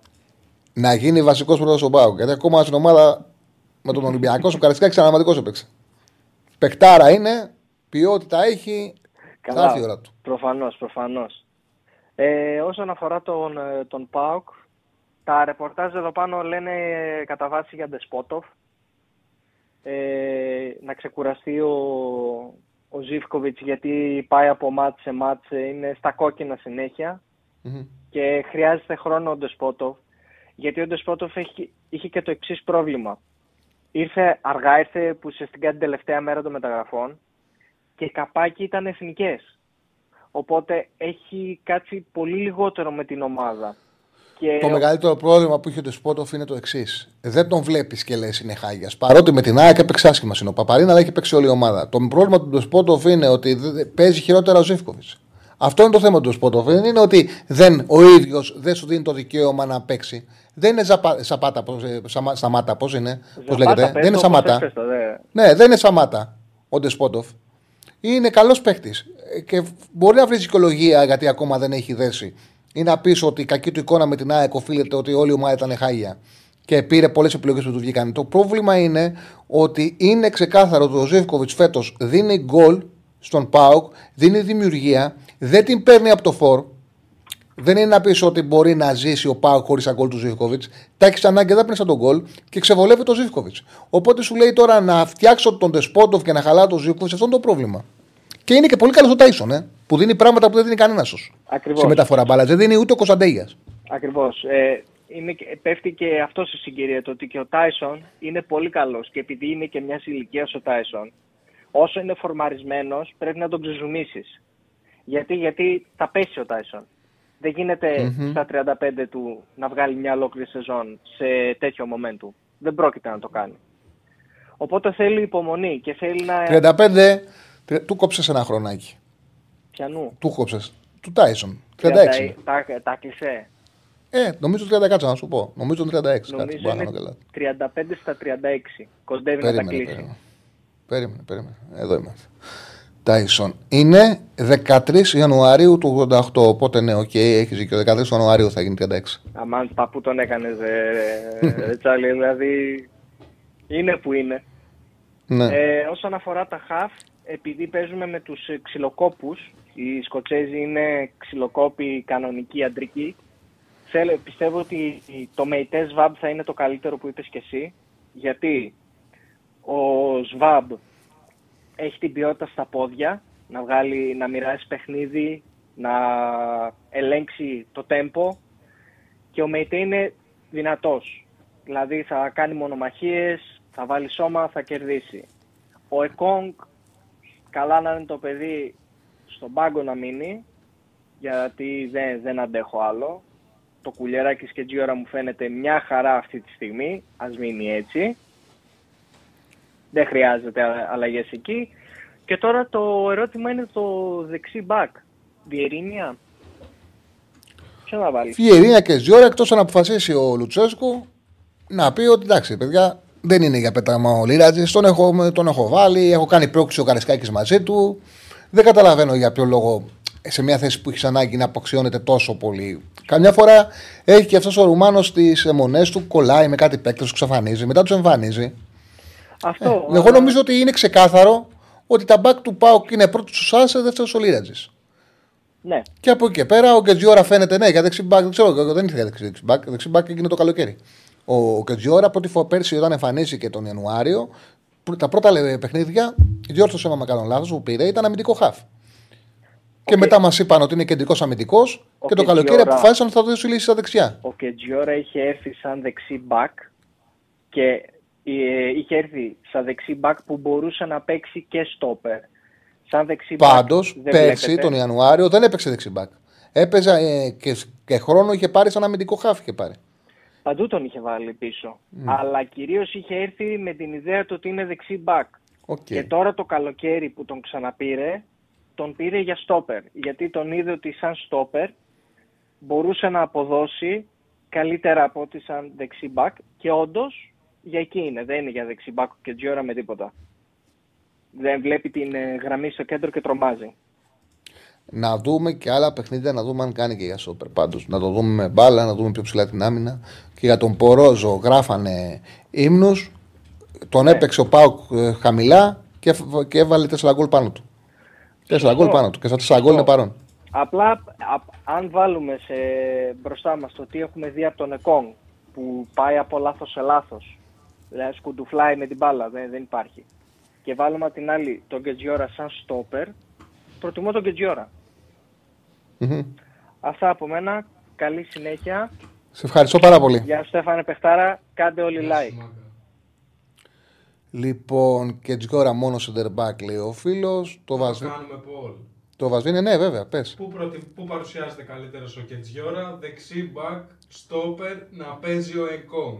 Όχι, βάλε ποιον θέλετε αύριο για δεξί back και Τζιόρα, Βιερίνια ή Λιρέζη. Τέταρτος δεν υπάρχει, έτσι δεν είναι. Ε, Δεν σας- ε, ο- Είναι εκτός λίστας, Ο είναι. Μπάμπα. Ο Μπάμπα παίζει αριστερά. Ναι, τον, βα- δεν τον έβαζε για να καλύψει το κενό. Όχι, αριστερά θα παίξει, δεν έχει παίξει δεξιά. Αυτοί τρεις είναι. Λοιπόν, Έχουμε κάποιον να περιμένει; Όχι. Δεν έχουμε γραμμή. Όπως καλέσει, θα βγει κατευθείαν στον αέρα της εκπομπής. Ε, δε- λοιπόν, αν μπει ο Κετζόρα στην εκπομπή και δει όλα τα μηνύματα να αναφέρουν το όνομά του, θα πει τι γίνεται, ρε παιδιά. Τόσο μεγάλη φίρμα είμαι. Κάτω από 4 goals δεν βάζει γκολ η ΑΕΚ. Εννοεί ότι ο φίλος ότι είναι δύσκολης είναι στο σκοράρισμα. Ε, δεν έχει πάρει γκολ από το Φόρτ. Είναι ένα πρόβλημα αυτό. Είναι μια πραγματικότητα ότι δυσκολεύεται στο γκολ. Ότι δημιουργεί πολλές φάσεις. Η αλήθεια είναι ότι και οι φάσεις που δημιουργεί ε, είναι πολλές σε ποσότητα. Δεν είναι τόσο μεγάλες σε goals. Είναι πολλές σε ποσότητα, όχι τόσο μεγάλες goals. Πάει σε πολλές τελικές και έγραφε. Δηλαδή με την Κυφσιά, αν θυμάμαι καλά, έχει γράψει μια ακόμα 5 goals, αν θυμάμαι καλά. Δεν ήταν κάτι εντυπωσιακό. Εδώ έχεις κάνει λάθος, λέει ο φίλος. Ο Κετζιόρα δεν έχει παίξει ούτε λεπτό στα χαφ. Όχι, έχει παίξει, έχει παίξει στα χαφ. 100% έχει παίξει στα χαφ. Ο Κετζιόρα πέρσι με τον Ιανουάριο. Σαν αλλαγές μπορεί να μην ξεκίνησε, αλλά το θυμάμαι που μπαίνει αλλαγές και έχει παίξει, έχει παίξει και στα χαφ. Ε, του έχει δώσει χρόνο. Εγώ έτσι τον είχα πρωτοδεί κιόλας στον Κετζιόρα, στον ΠΑΟΚ. 100%. Τώρα από εκεί πέρα εντάξει, μπορεί τον Ιανουάριο όντως να έχει έρθει σαν μπακ και μπορεί σαν βασικός να μην έχει ξεκινήσει στα χαφ και να κάνω λάθος αυτό. Ε, πάμε για 6 ποντάκια στην Φιλαδέλφια και τουρισμός στην ε, Ολλανδία. Οκ. Θεωρώ πλέον δεν μπορεί ο Βιερία να ξεκινήσει βασικός, ειδικά σε μια πλευρά ευθύνη που έχει πάνω κάτω. Εντάξει, έχει μεγαλώσει, έχει βάλει κιλά, δεν έχει επιστροφές. Ναι, νομίζω ότι. Εγώ απορώ πώς συνεχίζει και παίζει, πώς βρίσκει την όρεξη και παίζει ένα ένας τόσο μεγάλος παίκτης και. Εντάξει, δεν μπορεί να βγάλει την ποιότητά του πλέον ο Βιερίνια. Άσχετα που σκόραρε στην Αμπερδίνη που σουτάρει και χτύπησε, μπορεί να ξανασκοράρει μεγάλη κλάση είναι, αλλά έπαιξε παικταρά και παίζει τώρα όντως μεγάλος ηλικίας σε μια θέση που θέλει πάρα πολλά τρεξίματα. Πάρα πολλά τρεξίματα, πολλές αντοχές, πολλά πάνω κάτω. Δεν είναι απλά πράγματα ε, αυτά. Αθλητικός ανταποκριτής λέει 5 σε 3 μάτς έχει κάνει ε, παγκόσμια πρώτη παίζει να είναι, δεν ξέρω για ποιον λέει. Πώς εξηγήσω ότι η ΑΕΚ είναι αποτελεσματική στα μεγάλα μάτσα απόψε ευκαιριών και γκολ; Ε, εντάξει, το έχουμε πει πάρα πολλές φορές. Τη ταιριάζει το άμεσο ποδόσφαιρο. Τη αρέσει να χτυπάς στο χώρο. Δεν είναι ομάδα. Ε, ψήφισε Βιερίνια ο Στέφανος. Εγώ θα ψήφιζα Λυρατζή. Δεν μπορούσα να πάει το χέρι μου στο Κετζιόρα. Εγώ Λυρατζή θα ψήφιζα να παίξει και ο μικρός λίγο να το δούμε. Μπορεί. Αλλά οκ, εντάξει. Λοιπόν, μην επηρεάσουμε τον κόσμο στη ψηφοφορία. Αυτό που έλεγα είναι ότι η ΑΕΚ δεν έχει μάθει, δεν έχει εκπαιδευτεί τόσο πολύ στο να ανοίγει άμυνες. Δεν έχει εκπαιδευτεί. Το ποδόσφαιρο του Αλμέιδα δεν είναι ένα ποδόσφαιρο που θα πάρεις την μπάλα και θα ανοίξεις οργανωμένες άμυνες. Πέρσι αυτό δεν, το, δεν φαινόταν. Και ο λόγος ήταν ότι είχε πάρα πολύ φυ- φυσική κατάσταση η ομάδα και όταν είσαι καλά γυμνασμένος και παίζεις ένα παιχνίδι με την καλή σου εντεκάδα, με τα καλά σου τρεξίματα απέναντι σε κατώτερο, ας μην είσαι τόσο καλός στη δημιουργία, θα τον διαλύσεις με τον ρυθμό σου. Φέτος η ΑΕΚ δεν, είναι, δεν έχει και τη δυνατότητα να διαλύσει τον αντίπαλο με τον ρυθμό του, γιατί, με τον ρυθμό της, γιατί τα πολλά παιχνίδια έχουν φέρει φθορά. Επίσης, την έχουν μάθει και οι αντίπαλοι προπονητές, τη ζήνουν την μπάλα. Στα μάτια που έχει χάσει 7 βαθμούς με Πανσεραϊκό και Φυσιά και Όφη, η κατοχή της είναι τεράστια. Όμως δεν της, την, την βολεύει να πάρει την μπάλα και να ανοίξει την άμυνα. Αντίθετα, στα, είδαμε τον Πάουκ για παράδειγμα, τον κέρδισε 2-0, τον ισοπαίδωσε, χωρίς να κάνει μια ευκαιρία από δική τους δημιουργία. Αυτό τα λέει όλα. Το ότι κέρδισε τον Πάουκ 2-0 και η πρώτη ευκαιρία που πήρε την μπάλα ίδια και άνοιξε την αντίπαλη άμυνα ήρθε στο 89, ενώ ο Πάουκ του Ολυμπιακού του βάλε 4, όλες οι ευκαιρίες ήταν από δική του δημιουργία. Η ΑΕΚ δεν έκανε ευκαιρία με δική του δημιουργία. Έκλεβε και χτύπαγε. Αυτό είναι το ποδόσφαιρό τη. Γι' αυτό βολεύεται να παίζει τα ανταγωνιστικά παιχνίδια. Πάμε στον κόσμο. Χαίρετε. Καλησπέρα. Καλησπέρα. Καλησπέρα, φίλο μου. Έλα, καλή από Αθήνα Παναθηναϊκός είμαι. Έλα, φίλο μου. Έλα, φίλο μου. Ναι, γνωρίζω ότι είναι χρειάζεται το όνομά σου, θυμίσου μου. Ε, Θάνος, Θάνος. Έλα, Θάνο μου. Ε, ε, για την Ευρώπη, εντάξει, έχω, σου έχω πει δεν πολύ, σε αυτή την, περί- την περίοδο δεν επικεντρώνομαι πολύ. Ε, και θα κρίνω την ομάδα από το πρωτάθλημα, γιατί πιστεύω ότι είναι βασικό για τον οργανισμό του Παναθηναϊκού, σαν οργανισμό και σαν οπαδούς, να πάρει όχι απλά ένα, αλλά δύο-τρία σερία, ας πούμε. Το χρειάζεται, το έχει ανάγκη ο σύλλογος από θέμα μεγέθους. Την Ευρώπη τη βλέπω σαν φέτος. Είσαι από τους είσαι από τους λίγους Ολυμπιακού πάντως, να ξέρεις. Νομίζω Δεν είναι. Είσαι από τους λίγους Παναθηναϊκούς που, έχουν, που, το βλέπουν, που το βλέπουν έτσι. Και γενικά, σαν η κουλτούρα του Παναθηναϊκού είναι ε, να, η ομάδα να πηγαίνει καλά στην Ευρώπη. Ναι, εντάξει. Αφορά και την κουλτούρα της ομάδας. Αλλά άμα- Εγώ, έχω, εγώ έχω φίλους Παναθηναϊκούς που πραγματικά σου μιλάω. Την ομάδα δεν την παρακολουθούν στην καθημερινότητά τους. Όταν παίζει όμως ένα σημαντικό ευρωπαϊκό παιχνίδι, νιώθουν την ανάγκη να κάτσουν να το δουν. Ε, είσαι εξαίρεση. Δεν το κρίνω αρνητικά. Απλά λέω, νιώθω ότι για Παναθηναϊκό είσαι εξαίρεση. Ναι, με, με οδήγησε εκεί η, στο- η πραγματικότητα. Δηλαδή το ότι είχαμε πολλές φορές, ε, ας πούμε, ότι χάσαμε τόσα πρωταθλήματα και θεωρώ ότι μίκρινε η βάση μας, μίκρινε, μίκρινε ο σύλλογος. Δηλαδή όσο και να λέμε είναι καλή η Ευρώπη, ε, πιστεύω ότι έχει μικρύνει ο σύλλογος. Ε, Ε, νομίζω ότι ο σύλλογος μεγαλώνει αν βλέπεις τον Παναθηναϊκό σε μεγάλες ευρωπαϊκές βραδιές. Βλέπει καταρχάς ε, να κάτσει να δει τώρα, πες ότι για, για παράδειγμα ότι έχεις ένα μικρό παιδί. Ωραία, να κάτσει να δει το βράδυ της Πέμπτης τον ΠΑΟ στην Ευρώπη και να κερδίζεις ένα εκτός έδρας παιχνίδι. Είναι τεράστιο. Αυτό δεν είναι πολύ, πολύ σπουδαίο. Αλλά οκ, εντάξει, δεν θέλω να σου αλλάξω άποψη. Εντάξει, και εγώ Αυτό με- πιστεύεις, Εντάξει, το μα σέβομαι. και Εγώ δεν είναι. μεγάλωσα με Ευρώπη, αλλά ναι. είναι αυτό που σου λέω, ότι ε, τι λείπει στο σύλλογο. Τέλος πάντων, ε, πιστεύεις ότι για να γίνουμε φαβοροί, ας πούμε, για το πρωτάθλημα, γιατί ακόμα δεν. Αν και είμαστε θεωρητικά στο συν 4, αν ισχύσει η τιμωρία, δεν βλέπω να θεωρούμαστε ούτε στοιχηματικά, ας πούμε. Γενικά δεν θεωρούμαστε και ούτε εγώ θεωρώ ότι είμαστε πρώτο πρώτο φαβοροί. Ξεκάθαρο. Ε, τι κινήσεις πιστεύεις ότι πρέπει να γίνουν στις μεταγραφές, Δηλαδή, Κοίταξε. Εκτό από το στόπερ που θα έρθει σίγουρα, εγώ πιστεύω και αριστερό και δεξί εξτρέμ. Αυτές τι τρεις μεταγραφές θα έκανα. Το να είσαι φαβορή είναι ένας όρος ο οποίος δεν λέει τίποτα. Δεν λέει τίποτα γιατί το φαβορή καθορίζεται και από το παρελθόν, καθορίζεται από το ποια ομάδα ε, έχει μάθει να κατακτά το συγκεκριμένο τρόπο το οποίο διεκδικεί. Είναι. Εξαρτάται από πάρα πολλά πράγματα. Ναι. Τώρα από και πέρα, σου ξαναλέω, πιστεύω ότι ε, είναι τέσσερις καλές ομάδες. Οι οποίες έχουν πλεονεκτήματα και αδυναμίες. Θεωρώ πολύ σημαντική τη μεταγραφική περίοδο του Ιανουαρίου.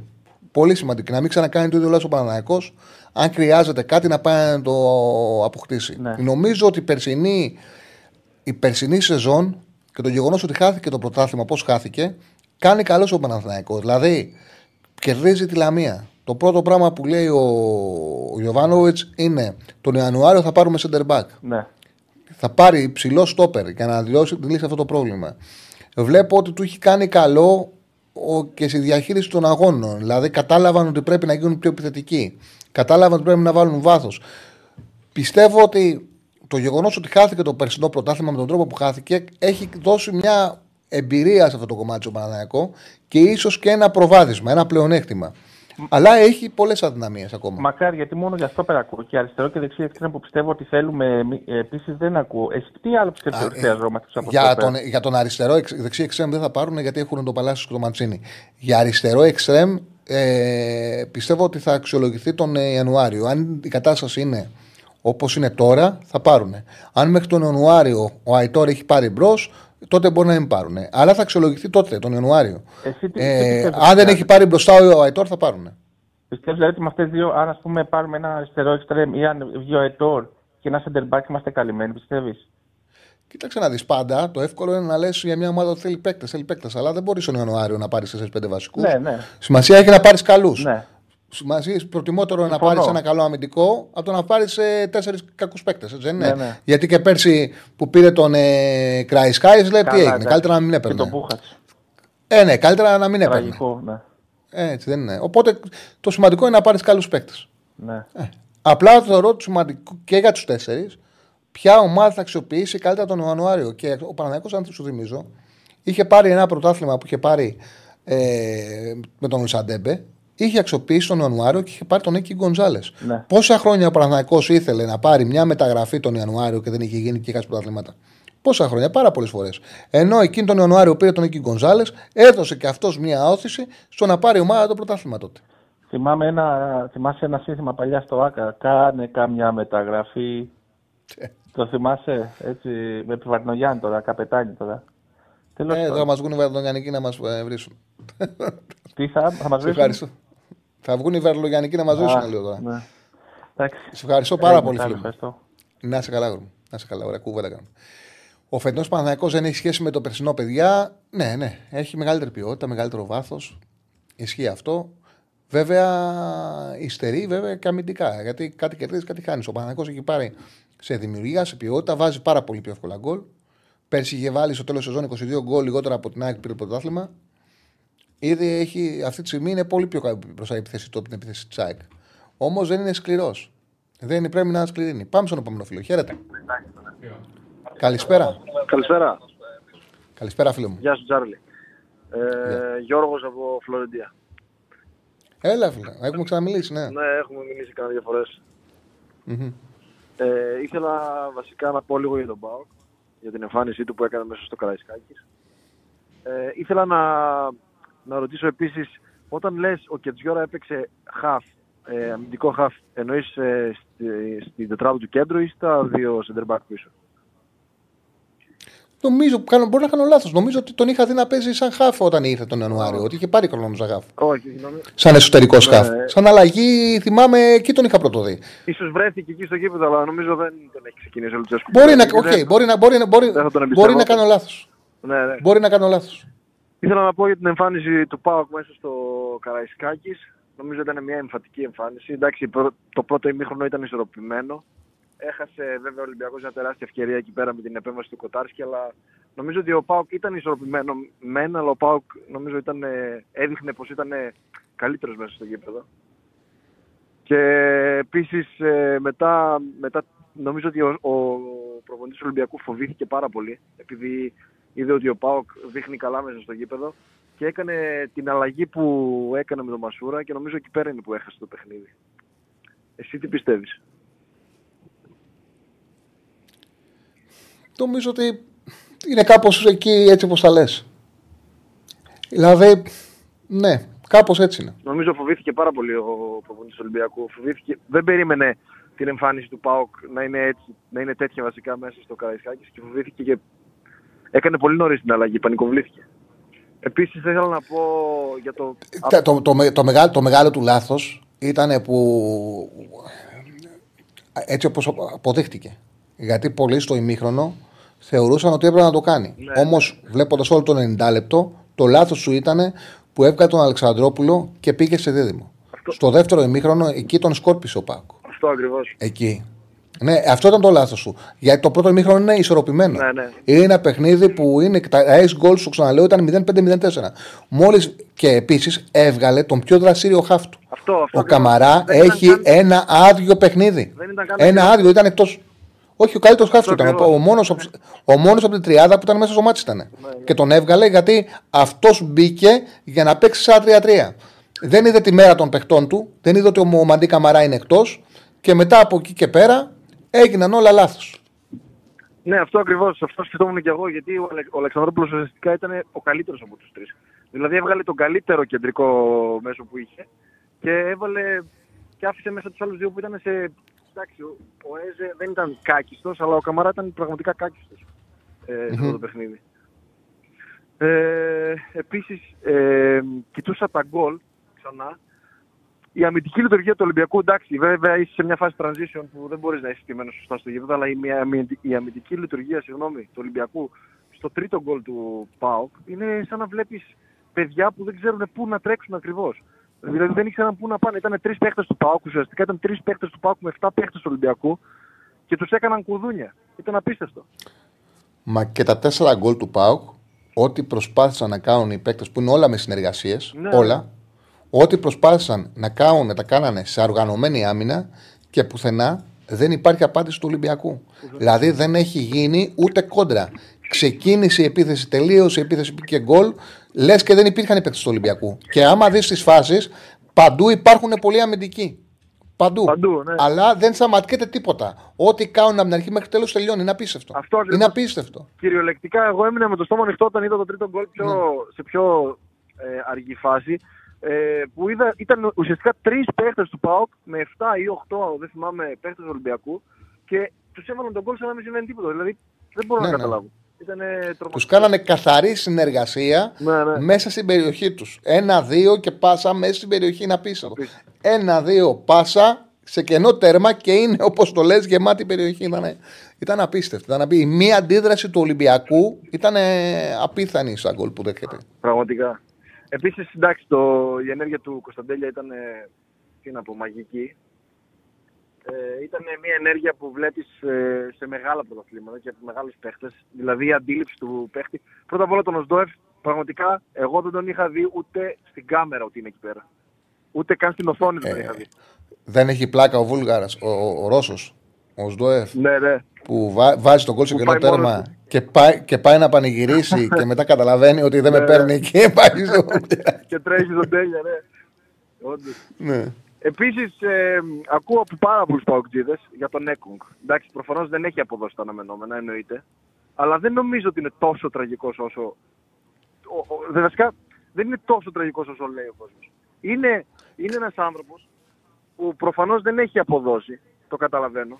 Αλλά σε όλα τα μάτια που έπαιξε ο Έκογκ, ο Πάοκ δέχτηκε τρομερή πίεση. Δηλαδή έπρεπε να καθαρίσει πάρα μα πάρα πολλές φάσεις και προφανώς έκανε και πολλά λάθη. Αλλά εξίσου. Ε, όχι εξίσου βασικά, τα ίδια λάθη έκανε και ο Κουλε- Κουλιεράκης πολλές φορές. Δεν λέω ότι ο Έκογκ είναι καλός. Λέω ότι δεν έχει αποδώσει και δεν είναι καλός προς το παρόν. Αλλά δεν είναι καλός γιατί σε μάτς που έχει παίξει ο Πάουκ δέχτηκε πολύ μεγάλη πίεση. Και, μη, μ- μ- και δεν είναι καλός οπότε έκανε και πολλά λάθη. Πόσο ύψος τον ετοιμάσει ο Νεγκόγκ.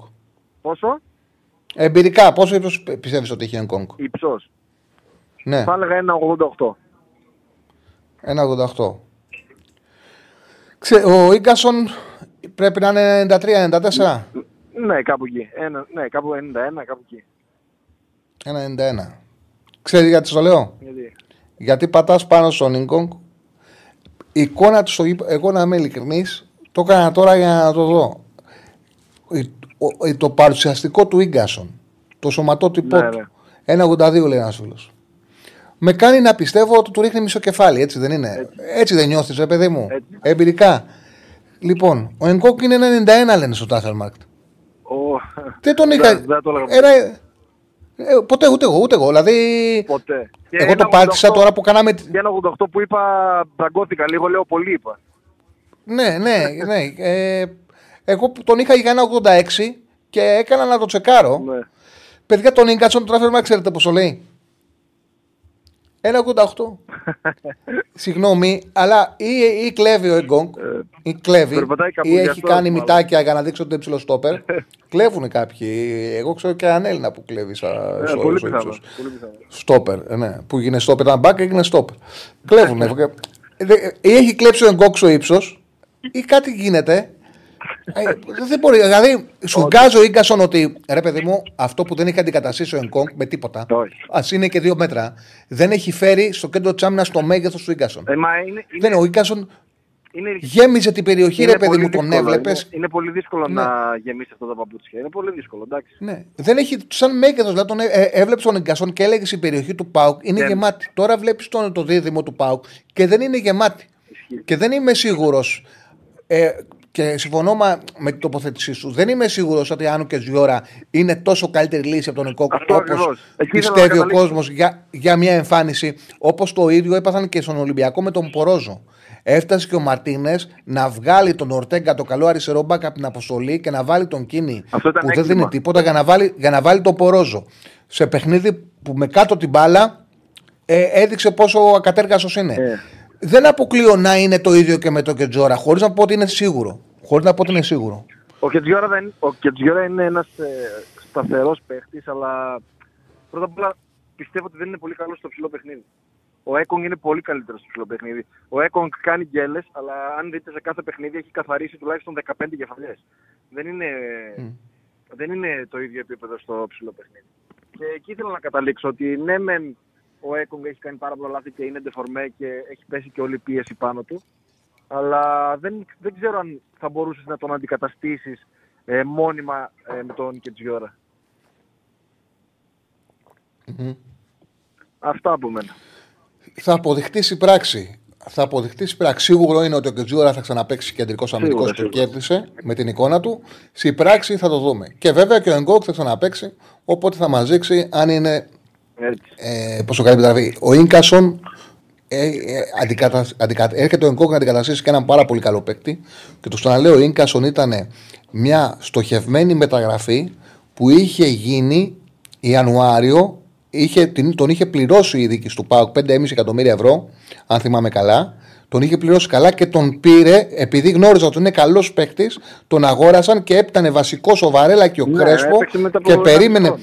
Ή- ναι, ήταν η χρονιά που θα έπαιρνε πρωτάθλημα ο Πάοκ και περίμενε τη θέση του. Και ξέρανε, ήταν η- μια εποχή που ο Πάοκ πλήρωνε καλά.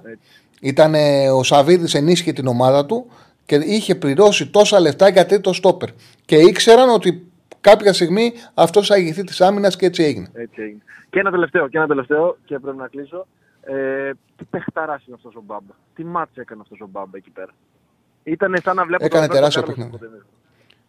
Κάρλος Δεν ξέρω αν ήταν σαν να βλέπουμε τον Ροπέρτο Κάρλος, αλλά ήταν το πρώτο παιχνίδι που το βλέπω και έπαιξε ανάλογα με τα προσόντα του. Εγώ με- με ενοχλεί πολύ να βλέπω παίκτες να έχουν προσόντα και να μην τα βγάζουν στο γήπεδο. Ήταν η πρώτη φορά που αυτό το άνοιγμα που βλέπεις, αυτός ο διασκελισμός γινόταν πράξη και στο γήπεδο. Τρομερός. Τρομερό μάτς. Ναι. Ευχαριστώ πολύ. Σ- Ευχαριστώ πάρα πολύ, φίλε μου. Κάναμε ωραία, πολύ ωραία κουβέντα. Γεια σου. Να είσαι καλά. Πάμε στον επόμενο. Πάμε στον επόμενο. Ναι, χαίρετε. Ε, γεια χαρά, αγόρι μου. Καλησπέρα, φίλε μου. Bayern.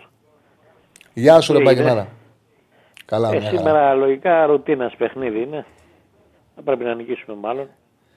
Ε, ναι, ναι, Να λογικά. δούμε. Για τον Παναθηναϊκό, Δεν θα πώ έχει το βλέπεις πρόβλημα. αύριο, Τσάρλι;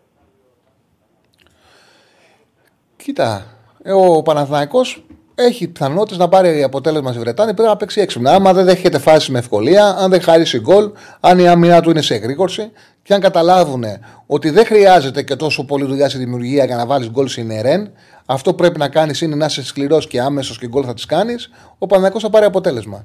Έπαιξε για μένα, έπαιξε πιο καλά από ό,τι έπρεπε σε λεωφόρο. Ε, έπαιξε πιο επιθετικά από ό,τι έπρεπε και ήταν πολύ ελαφρύ στην άμυνα. Έκανε πολλά πράγματα στην επίθεση που είναι, δεν χρειάζεται τόσο βα- να βασανιστείς όσο πολύ για να τη κάνεις καθαρή ευκαιρία. Βασανίστηκε πάρα πολύ και σπατάλησε τις ελικές του και πίσω δεχόταν πάρα πολύ εύκολα καθαρή φάση. Και έφαγε δύο γκολ. Ε, νομίζω ότι η Ρεν είναι μια ομάδα που μέχρι και δύο τέρματα μπορεί να τις κάνει ο Παναγικό, όχι μόνο ένα, και δύο μπορεί να τις κάνει και να τις πάρει ακόμα και διπλό. Αλλά επειδή δεν έχουν ποιότητα, άμα σε βρει με χώρους, μπορεί και να σε σκοτώσουν, έτσι. Έχουν ποιότητα, δημιου- κυκλοφορούν ωραία την μπάλα, έχουν καλούς παίκτες. Είναι όμως ασύνδετη και έχει κάτι στόπερ της πλάκας. Πρέπει ο Ιωαννίδης να δημιουργηθούν συνθήκες να τους παίξει με πρόσωπο, να τους φύγει, να, τους παίξει, να πέσει πάνω τους. Και επίσης και ο Τζούρι να βρει τέτοιες φάσεις και ο Εξρέμ που θα παίξει να βρει τέτοιες φάσεις. Έλα, φίλε. Τι τα είπα και, κόπου και, και Ε, κλεισέ. Τσάρλι, κάποιο πρόβλημα. μου Έλα. Πετάχτηκε μουσική. Ρε γάμο το. Σε μπήκε, μπήκε σε αναμονή κατά λάθο, σε δεν βλέπα, ξέρουμε σε βλέπα γιατί. από το YouTube, βέβαια, σε βλέπω καλύτερα. Ωραία, πες τα, πες τα, πες τα. Εγώ τα Ε, είπα. τα δικά μου. κοίτα, βασικά ε, θα κάνει κινήσεις ο Παναθηναϊκός, άκουσες τίποτα. Για κανένα δύο-τρει παίκτες; Για μεταγραφές. Κοίταξε, για μεταγραφές το είπα και στο φίλο. Θα πάρει ψηλό στόπερ το είπε ο Γιώργο Γιωβάνοβιτ. Αυτό είναι 100% σίγουρο. Για αριστερό εξτρέμ θα περιμένουν να το αξιολογήσουν την κατάσταση τον Ιανουάριο. Σίγουρα υπάρχει σκεπτικό για αριστερό εξτρέμ, όμως θα περιμένουν να δούνε ε, πώ θα πάει ε, τότε η κατάσταση. Γιατί έχουν παίκτες, έχουν και τον ε, Αϊτόρ. Θα δουν Ναι, τότε. τώρα γι' αυτό καλά που το πες, πώς τον βλέπεις; Ο Αϊτόρ δεν έχει ρυθμό αυτή τη στιγμή. Είναι από Ναι, μεγάλο επειδή ήταν και με τον τραυματισμό. Τραυματισμό, γι' αυτό πέρασε. Ε, είναι φυσιολογικό να έχει άγχος, γιατί ένας παίκτης που ξέρει ότι τι παίκτης ήταν και παίζει σε μια ομάδα που ήταν ο ηγέτης της, ξαφνικά επειδή χτύπησε να μπαίνει στο best VS, ψυχολογικά είναι πάρα πολύ άσχημο. Είναι πάρα πολύ άσχημο. Ε, αυτό που- Είναι σαν να θες, σαν να πρέπει να, σαν να σε καψούρεις μια γκόμενα, να έχεις περάσει πολλά μαζί της και να πρέπει να τη διεκδικήσεις. Ε, μετά, γιατί ε, είναι, μας ευθύρει πάρα πολύ. Είναι το ίδιο με το, είναι το, ίδιο με το ποδόσφαιρο. Είναι κάτι το οποίο είναι, ε, έπαιζε σε μια ομάδα που ήξερες ότι ήσουν ηγέτη και ξαφνικά αφισβητήσε και πρέπει να πάρεις το χώρο σου. Ε, αφ- ε, εγώ δεν μπορώ να αποκλείσω ότι μπορεί να τον ξαναβρει. Όπως το ίδιο πράγμα δεν μπορείς ποτέ να αποκλείσεις με μια γυναίκα που έχεις κάνει ό,τι έχεις κάνει να την ξανακερδίσεις. Ασφαλώς και μπορείς από τη στιγμή που το έχεις κάνει μια φορά. Ναι, ναι. Έτσι είναι και με την ομάδα. Το έχει κάνει ο Αϊτόρ. Δεν μπορεί να αποκλείσεις ότι θα τα ξανακαταφέρεις. Θα δούμε τώρα πώς θα βγει μετά τον τραυματισμό, γιατί τον βλέπω λίγο ακόμα είναι πίσω βέβαια λόγω αυτού. Θα δούμε τώρα τι θα γίνει. Και δύο πραγματάκια γρήγορα σε ρωτήσω, Τσάρλι. Δεν μου λες, ε, δεν ξέρω σε έχω ξαναρωτήσει ποτέ.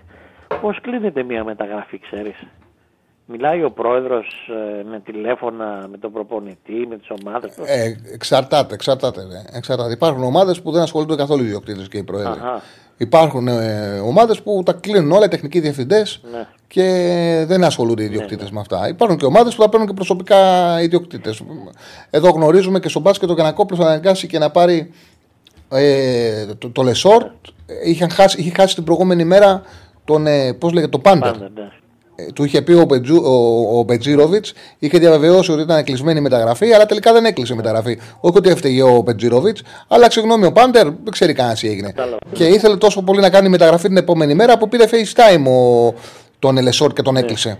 Και την, εκ- την κλείδωσε μόνος σου μεταγραφή. Θέλω να σου πω ότι κάθε ομάδα έχει ε, τον δικό τους τρόπο. Και, και η ίδια ομάδα μπορεί με διαφορετικούς τρόπους να κλείνει τον κάθε παίκτη. Οκ, και κάτι τελευταίο. Θέλω να μου πεις ποιος ε, για σένα είναι ο διακαής πόθος σου σαν ε, φοβερός ε, ποδοσφαιριστής στην, Πα- στην Bayern τώρα που τα κάνει όλα.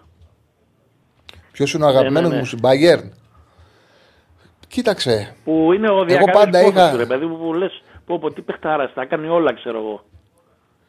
Εμένα ε, σα- έτσι όπως μου το θέτεις Εμένα σαν ποιότητα μου αρέσει πάρα πολύ ο Μουσιάλ Αλλά έτσι όπως μου το, θέτ, ε, όπως μου το θέτεις ε, Εκτιμώ πάρα πολύ τον Κίμιχ Κίμιχ, Γιατί ε. είναι ένας παίκτης Ναι, ναι.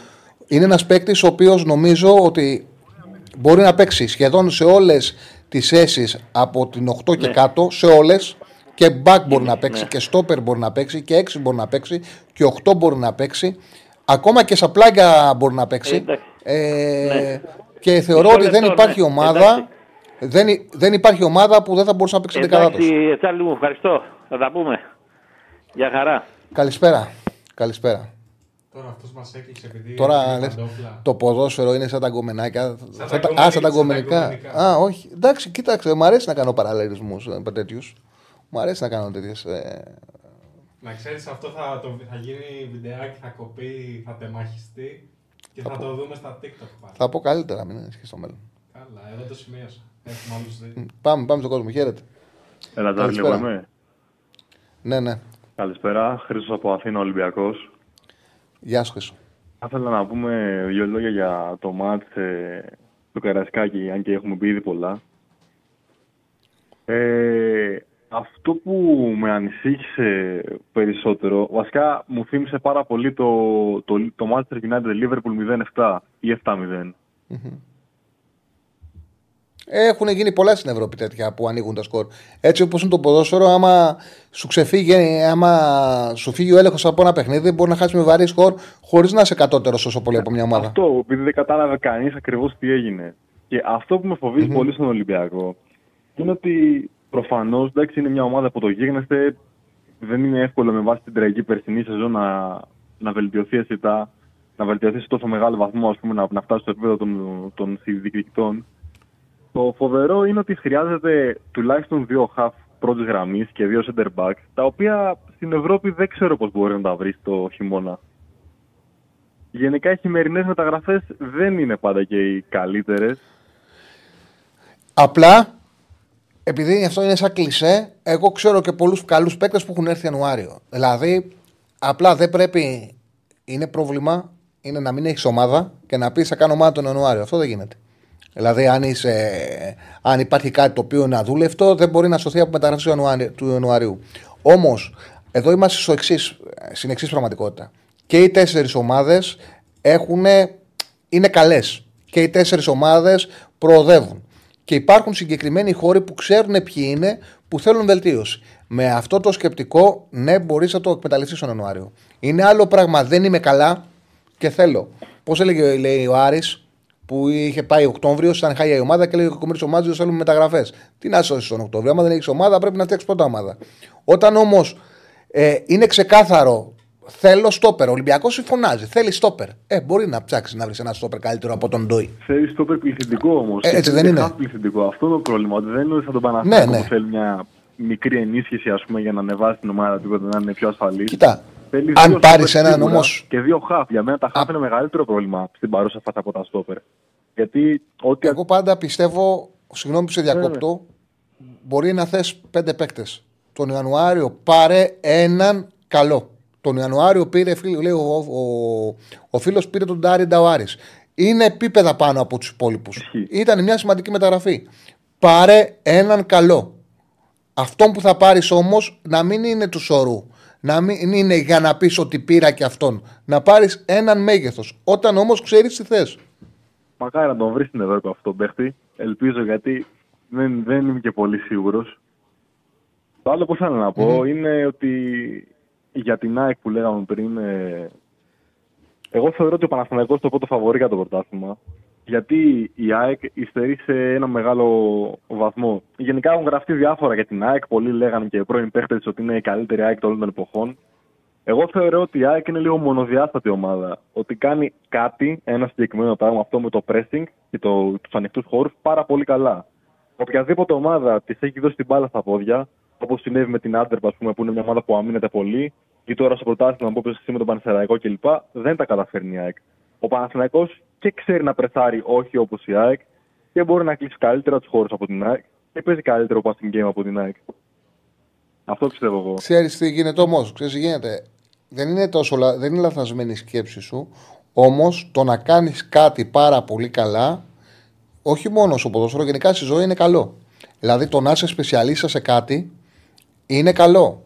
Ε, το ότι η ΑΕΚ για τα ελληνικά δεδομένα το pressing το ακολουθεί σε ένα επίπεδο που είναι πολύ πάνω από αυτό το ποδόσφαιρο που παίζει στην Ελλάδα, ασφαλώς και μπορεί να είναι αρκετό. Πέρσι ήταν αρκετό. Φέτος το βλέ- βλέπουμε τη δυσκολία των πολλών παιχνιδιών. Αν όμως, αν λέω, υπόθε, ε, ε, κάνω τη σκέψη πάνω στα λόγια σου. Αν όμως ε, στα play-off μπορέσει και κάνει αυτό που κάνει πάρα πολύ καλά και είναι κοντά στα play-off, δεν αποκλείεται πάλι να κάνει τη διαφορά. Γιατί αυτό που κάνει πολύ καλά το κάνει πάνω από τα ελληνικά δεδομένα. Καμιά φορά το να κάνεις πολλά πράγματα στο 6 και ο άλλος να σου κάνει ένα στο 10, αυτός που κάνει ένα στο 10 είναι αρκετό. Δηλαδή είσαι πυγμάχος για παράδειγμα. Ο άλλος είναι, κα- είναι, είναι, είναι, παίζεις τέννις. Ο ένας κάνει καλό το, πώς, να το κάνει τέλεια. Και εσύ είσαι στο μέτριο επίπεδο σε πολλά πράγματα. Ίσως αυτός που κάνει ένα τέλειο να είναι αρκετό για να, σε κερδίσει, να κερδίσει αυτό που κάνει πολλά πράγματα σε μέτριο επίπεδο. Ίσως λέω. Πέρσι έγινε. Συμφωνώ σε αυτό που Απλά λες. σημασία έχει πόσο καλά το κάνει. Γιατί η ΑΕΚ το pressing για τα ελληνικά δεδομένα το, το κάνει άριστα Κάνει τέλεια, πέρσι. ναι, το κάνει τέλεια. Συμφωνώ, απλά πιστεύω ότι τουλάχιστον μεταγραφικά αυτό τη στέρισε το Champions League. Άμα είχε πάρει ένα παίχτη με την εμπειρία ας πούμε, του Πέρεθ στο κέντρο να είναι λίγο διαφορετικός από το Σεμάτ και το Γιόνσον, που είναι και δεν είναι και μεγαλύτερη τεχνίτη στον κόσμο, ίσως κατάφερε να μπει στο, στο μήλος του Champions League. Ένα τελευταίο που θέλω να σε ρωτήσω είναι αν βλέπεις ότι ο Ολυμπιακός μπορεί να παίξει 3-4-3-3-5-2 με στόπερ προσθήκη, έτσι.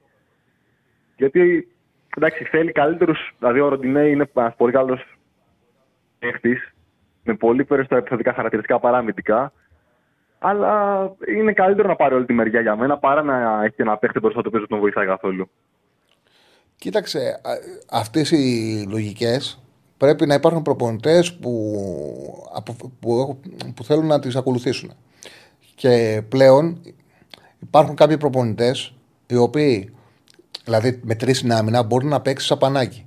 Δηλαδή να παίξει με έναν αντίπαλο πάρα πολύ καλύτερο και να πει ο Μαρτίνεθ από τη στιγμή που καταλαβαίνω ότι θα με βάλει μέσα στην περιοχή μου, ας έχω ένα κεντρικό αμυντικό παραπάνω να το χρησιμοποιήσει. Αυτό όμως δεν μπαίνει στη συζήτηση αν μπορεί να παίξει, ο προπον... αν μπορεί να παίξει η ομάδα με τρεις στην άμυνα, γιατί θα είναι κάτι το οποίο θα γίνει σπάνια. Τώρα, το να πεις ότι θα παίξει μια ομάδα με τρεις στην άμυνα θα πρέπει να το θέλει ο προπονητής. Και γιατί στο λέω αυτό. Πλέον οι τακτικές με τρεις στην άμυνα συνήθως δεν γίνονται με τρεις στόπερ.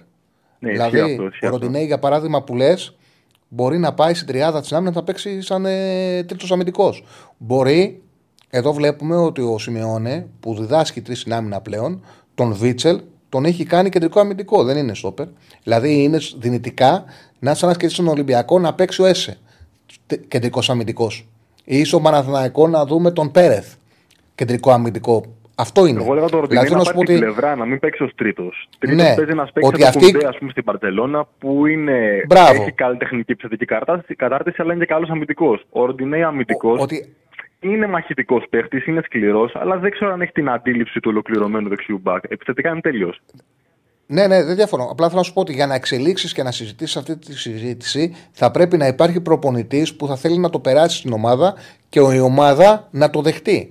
Γιατί για την Ελλάδα, που για παράδειγμα έχει να παίξει με πάρα πολλές μικρομεσαίες ομάδες, είναι υπερβολικό κατά την άποψή μου. Μπορεί να αποδειχτεί λαθασμένο αν έρθει κάποιος προπονητή να το διδάξει και το διδάξει καλό. καλά. Είναι υπερβολικό να πεις φέρνω ένα προπονητή που διδάσκει το 3-4-3, το 3-5-2.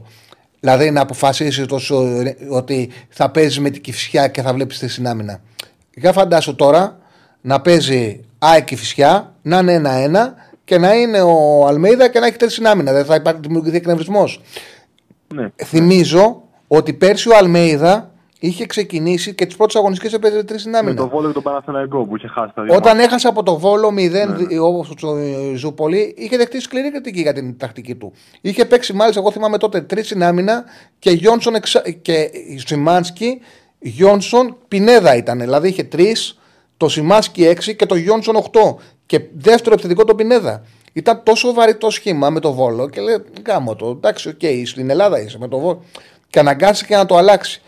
Δηλαδή θέλω να πω ότι δύσκολα θα πάρει μια ομάδα που κάνει πρωταθλητισμό στην Ελλάδα προπονητή που θα εξελίξει τακτικές με τρεις στην άμυνα.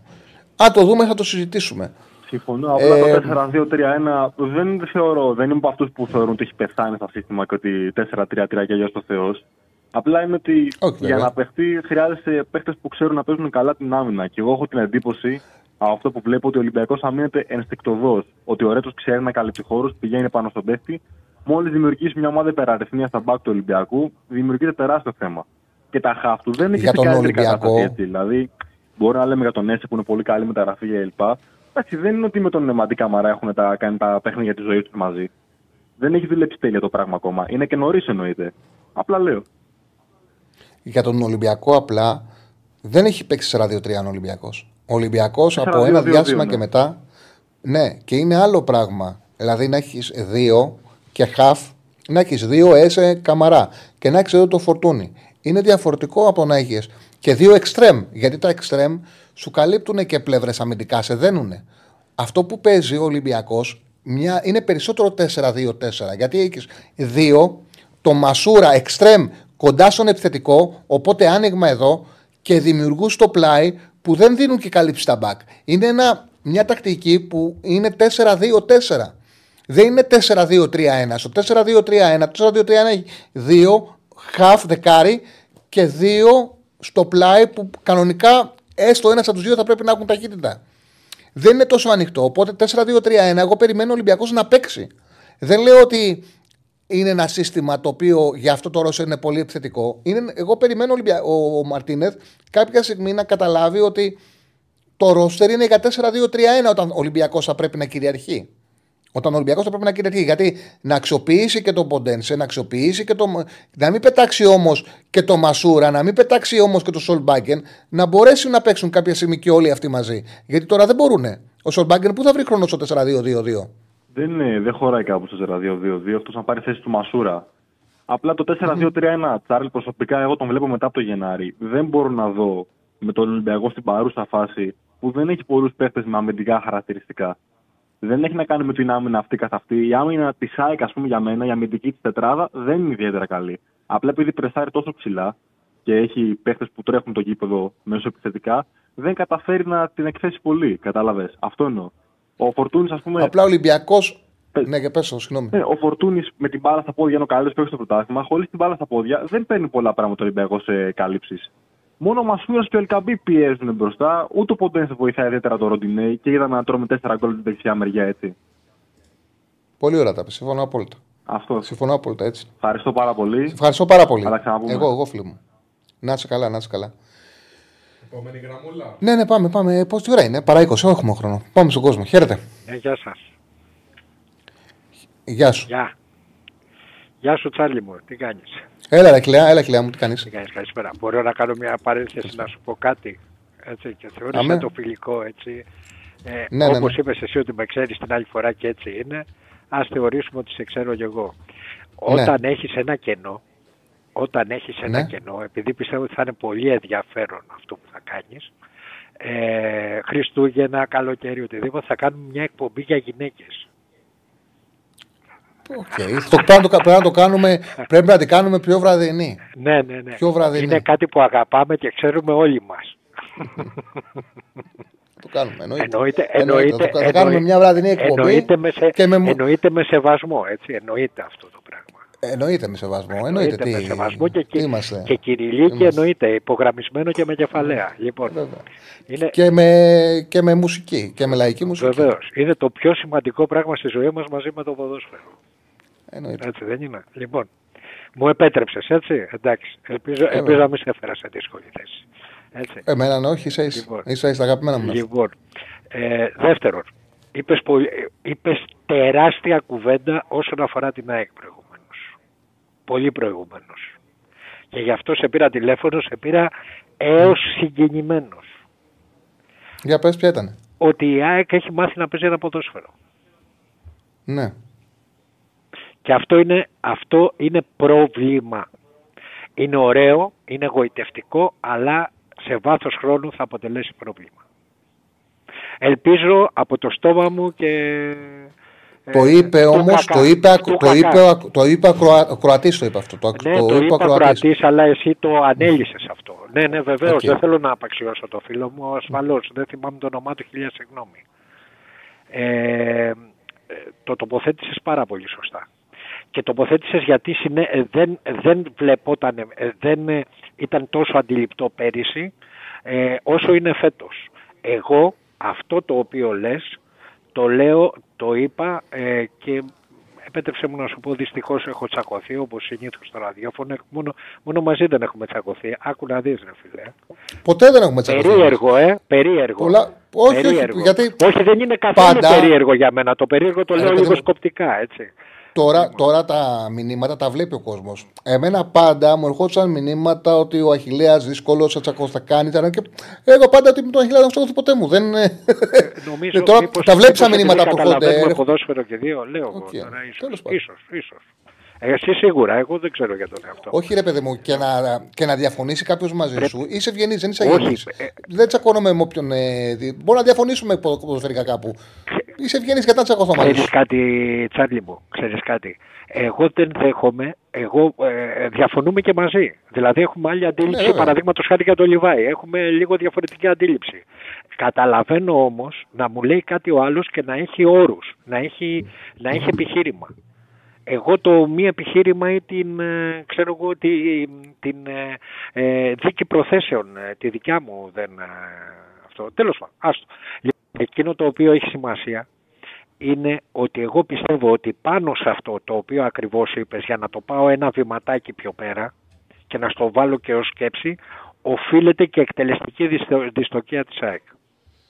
100%.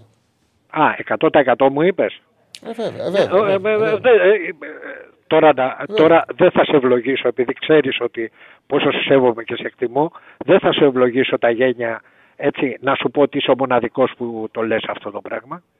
Έστω και διαμέσου της κουβέντας μας. Δεν, δεν, δεν έχει υποθεί ποτέ αυτό. Ε, αν ρωτήσεις αυτή τη στιγμή το, το μέσο όρο ε, ούτε το μέσο όρο οποιοδήποτε που ασχολείται εννοώ επαγγελματικά ε, πού οφείλεται η εκτελεστική δυστοκία της ΑΕΚ θα σου πει ξέρω εγώ στα κακά τελειώματα των παιχτών Δηλαδή ο Πόνσε, ο Πόνσε και ο Βανφέρτ, ειδικά ο Βανφέρτ φέτος που βλέπεις, απέκτησε ξαφνικά κακά τελειώματα. Δεν είναι έτσι, παιδιά. Μα, Δεν είναι έτσι. Δεν το πιστεύω εγώ. μα σε ένα κομμάτι, άμα αυτό που έλεγα πριν, έλεγα ότι η ΑΕΚ έχει πάρα πολλές ηλικίες, αλλά η φύση της ηλικίε δεν δημιουργούν αυτόματα ε, καθαρά εξ goals. Τι εννοώ, αφήστε τα στατιστικά. Δεν δημιουργούν αυτόματα πολλές καθαρές ευκαιρίες. Επειδή δεν θέλει ο Γιωβάνοβιτς, για παράδειγμα, είναι το παιχνίδι του τέτοιο. Θέλει να περιμένει 20-25 λεπτά, να γυρνάει την μπάλα για να δημιουργήσει για το φορ μία καθαρή ευκαιρία. Το παιχνίδι της ΑΕΚ, επειδή είναι άμεσο, δημιουργεί πολλές, αλλά όχι τόσο μεγάλες για τους φορ. Όχι τόσο καθαρές. Είναι πάει άμεσα, πάει γρήγορα, γρήγορα, γρήγορα, γρήγορα να χτυπήσουμε. Είναι έτσι η φιλοσοφία του. Οπότε ναι, ασφαλώς και παίζει πολύ μεγάλο ρόλο. Και αυτό. Ναι, και αυτό παίζει. Αλλά θα δεις, μπράβο, πολύ ωραία το λες και αυτό. Γιατί, Γιατί αν δεις παραδείγματος χάρη γκολ που έχει χάσει φέτος ο Αραούχο και ο Φαρφέρτ, λέμε γιατί βα- μπαίνει και ένα άλλο στοιχείο, θα δεις ότι είναι απίθανο που έχω χάσει γιατί είναι καθαρά εξ goals αυτά που χάσατε.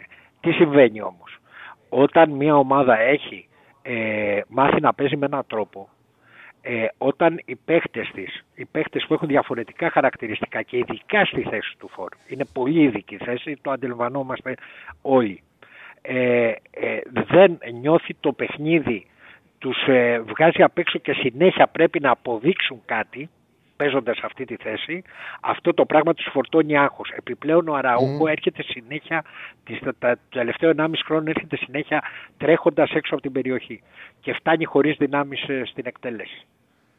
Πάντα. Δεν σου λέω εγώ ότι ήταν ο, ο Μέγας γκολτζής, αν και εγώ έχω άλλη άποψη. Δηλαδή, εγώ πιστεύω ότι ο Αραούχο βάζει μεγάλα γκολ και πιστεύω ότι σε μια, μεγάλη ομα... σε μια καλή ομάδα, όπως είναι η ΑΕΚ, δομημένα εννοώ καλή, έτσι, φε- πέ- και πέρυσι και φέτος αν έπαιζε στην κορυφή κάποιος τον, έπιπτε, ε, τον έπιθε να παίζει στην κορυφή θα ήταν μακράν πρώτο σκόρερ του πρωταθλήματος. Μακράν. Κοίτα. Επίσης κάτι είχε πει ο Θωμάς ο, ο Μαύρος, δεν το ξεχνάω ποτέ μου, έχοντα, πριν από 3-4 χρόνια σε συνέντευξη στο Βέργη για να λέμε και ποιος του είχε πάρει τότε συνέντευξη, έτσι, γιατί αυτό είναι σωστό. Λοιπόν, του, είπε, του λέει πώς φαίνεται, είχε βάλει δύο μεγάλα γκολ ο Αραούχο και του λέει πώς βλέπετε τον Αραούχο και έτσι κι αλλιώς. Λέει ο Αραούχο θέλει διδαχή. Ποια είναι η διδαχή να παίζει μέσα στο κουτί. Ναι, οκ. Κοίταξε να δεις. Στην πραγματικότητα, ο Αλμέιδα προσπαθεί και παίρνει άλλα προσοντά του Αραούχο και πέρσι ήταν αρκετά την ενέργειά του, Ναι, ναι, ναι. το pressing Ναι, του, ναι. την πίεση του. Του πήρε, του πήρε αυτά τα Ξέρεις ποιο προσόντα. είναι το πρόβλημα; το σίγουρο όμως; είναι. Το πρόβλημα ότι εκεί πέρα υπάρχει Το- καλύτερος παίκτης από τον Αραούχο σε αυτό το ρόλο. Για τον Πινέδα πρέπει να αναφέρει. Όχι, φίλε μου, ο Τζούμπερ. Α, ο Τζούμπερ. Ο Τζούμπερ, ναι, δεν, θα- δεν βγάζει Όχι, pressing. δεν Βγάζει, βγάζει ναι, pressing, OK. αλλά, αλλά, αλλά παραγωγικά βγάζει, βγάζει πολύ καλύτερα αυτό. Βγάζει ποιότητα, Και να πω ναι, στον βγάζει. Στέφανο ότι δεν είπα κανέναν ε, συνακροατή μου αμπάλο. Μην, ε, μην κάνει μαναχαϊσμούς τώρα. Ρε, άστα αυτά και πες μας τώρα πια Μαρσέιγ και τα όχι, σχετικά. όχι, όχι. Είμαστε έτοιμοι για πάρτι, αδελφέ. Μην μου τα λες αυτά, δεν γίνεται. Για πες. Πες τα μας αυτά τώρα να τα έχουμε τα Ε, Το γούρι. Μην χαλάμε το Ο, Αρα- Τζάνι, ο τώρα, Αραού- πες. Όχι, όχι, δεν με χαλάτε καθόλου. Ο Αραούχο, ο Αραούχο αυτό το οποίο έχει είναι παίκτης που ξέρει στα μεγάλα παιχνίδια να σου βγάλει γκολ και αυτό είναι μεγάλο. Ο Σαραβάκος ε, για μένα είναι ο κορυφαίος που έχω δει εγώ Έλληνας ποδοσφαιριστής. Που έχω δει εγώ κορυφαίος. Τουλάχιστον για τα δικά μου, για τα δικά μου Σαραβάκος, γούστα. Ναι, ναι. Απλά- Ο Σαραβάκος Απλά δεν ήταν ο είναι φόρο ο οποίο. εξτρέμος Σαραβάκος, εσύ. Ναι, ναι, ναι. Άλλο θα σου πω όμως. Ότι ήταν ένας παίκτης ο οποίος δεν έπαιζες με, την, με την Άουσα και μπορεί να τον αποδοκίμαζε όλο το γήπεδο, να σερνότανε. Ήξερες ότι στα μεγάλα παιχνίδια θα σου κάνει γκολ. Το ήξερες. Ε, και ο ε, Αραούχο το ε, είχε αυτό. εμάς μας πέρασε- Ξέρεις ότι στα εμάς μεγάλα μας πέρασε παιχνίδια Φάμπιο στο θα πρώτο σου κάνει Champions γκολ. League ο Μιτσάρας. Ε, βέβαια. Λοιπόν. Ε, βέβαια. Ναι, ρε, εσύ ξέρεις, αλλά ξέρεις τι γίνεται. Το παιδί, το παιδί έχει το σεντερφόρ της μεγάλης ομάδας, Θάλη μου. Το ξέρεις πάρα πολύ καλά, βλέποντας ένα ποδόσφαιρο. Πρέπει να έχει δύο πράγματα. Πρέπει να έχει μεγάλη συχνότητα σκοραρίσματος όταν βρεθεί σε καθαρές ευκαιρίες για γκολ.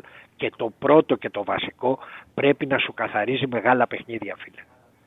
Πρέπει να σου καθαρίσει. Θυμάσαι τον γκολ που είχε βάλει ο Νικολαίδης στο 0-1 με τον Ολυμπιακό; Δεν ξέρω αν το θυμάται ο Στέφανο, είναι μικρός. Ε.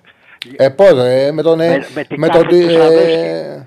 Με τον Ρουμάνο προπονητή Μπράβο, που το- το- έπαιζε με τον Ολυμπιακός Δημητρίου, μονότερμα. με τον μονότερμα Δημητρίου. ναι, μονότερμα. Με τον Δημητρίου. Μονότερμα Ολυμπιακός, μονότερμα Είχε και φέρει στην κρεμαστεί αντίθεση από ο Ματσίνης Ντέμι και Παπαδοκάρια. του κάνει. Έτσι. Ναι, ναι, ναι. Λοιπόν, αυτό, αυτό. Και θυμάσαι, θυμάσαι τι έκανε ο Ντούτου όταν παίρνει τον γκολ; Ε; Που τον έπαιζε μονόδαρμα και γύρναγε στον πάγκο και έκανε έτσι, ότι σας το Ναι, είπα. ναι.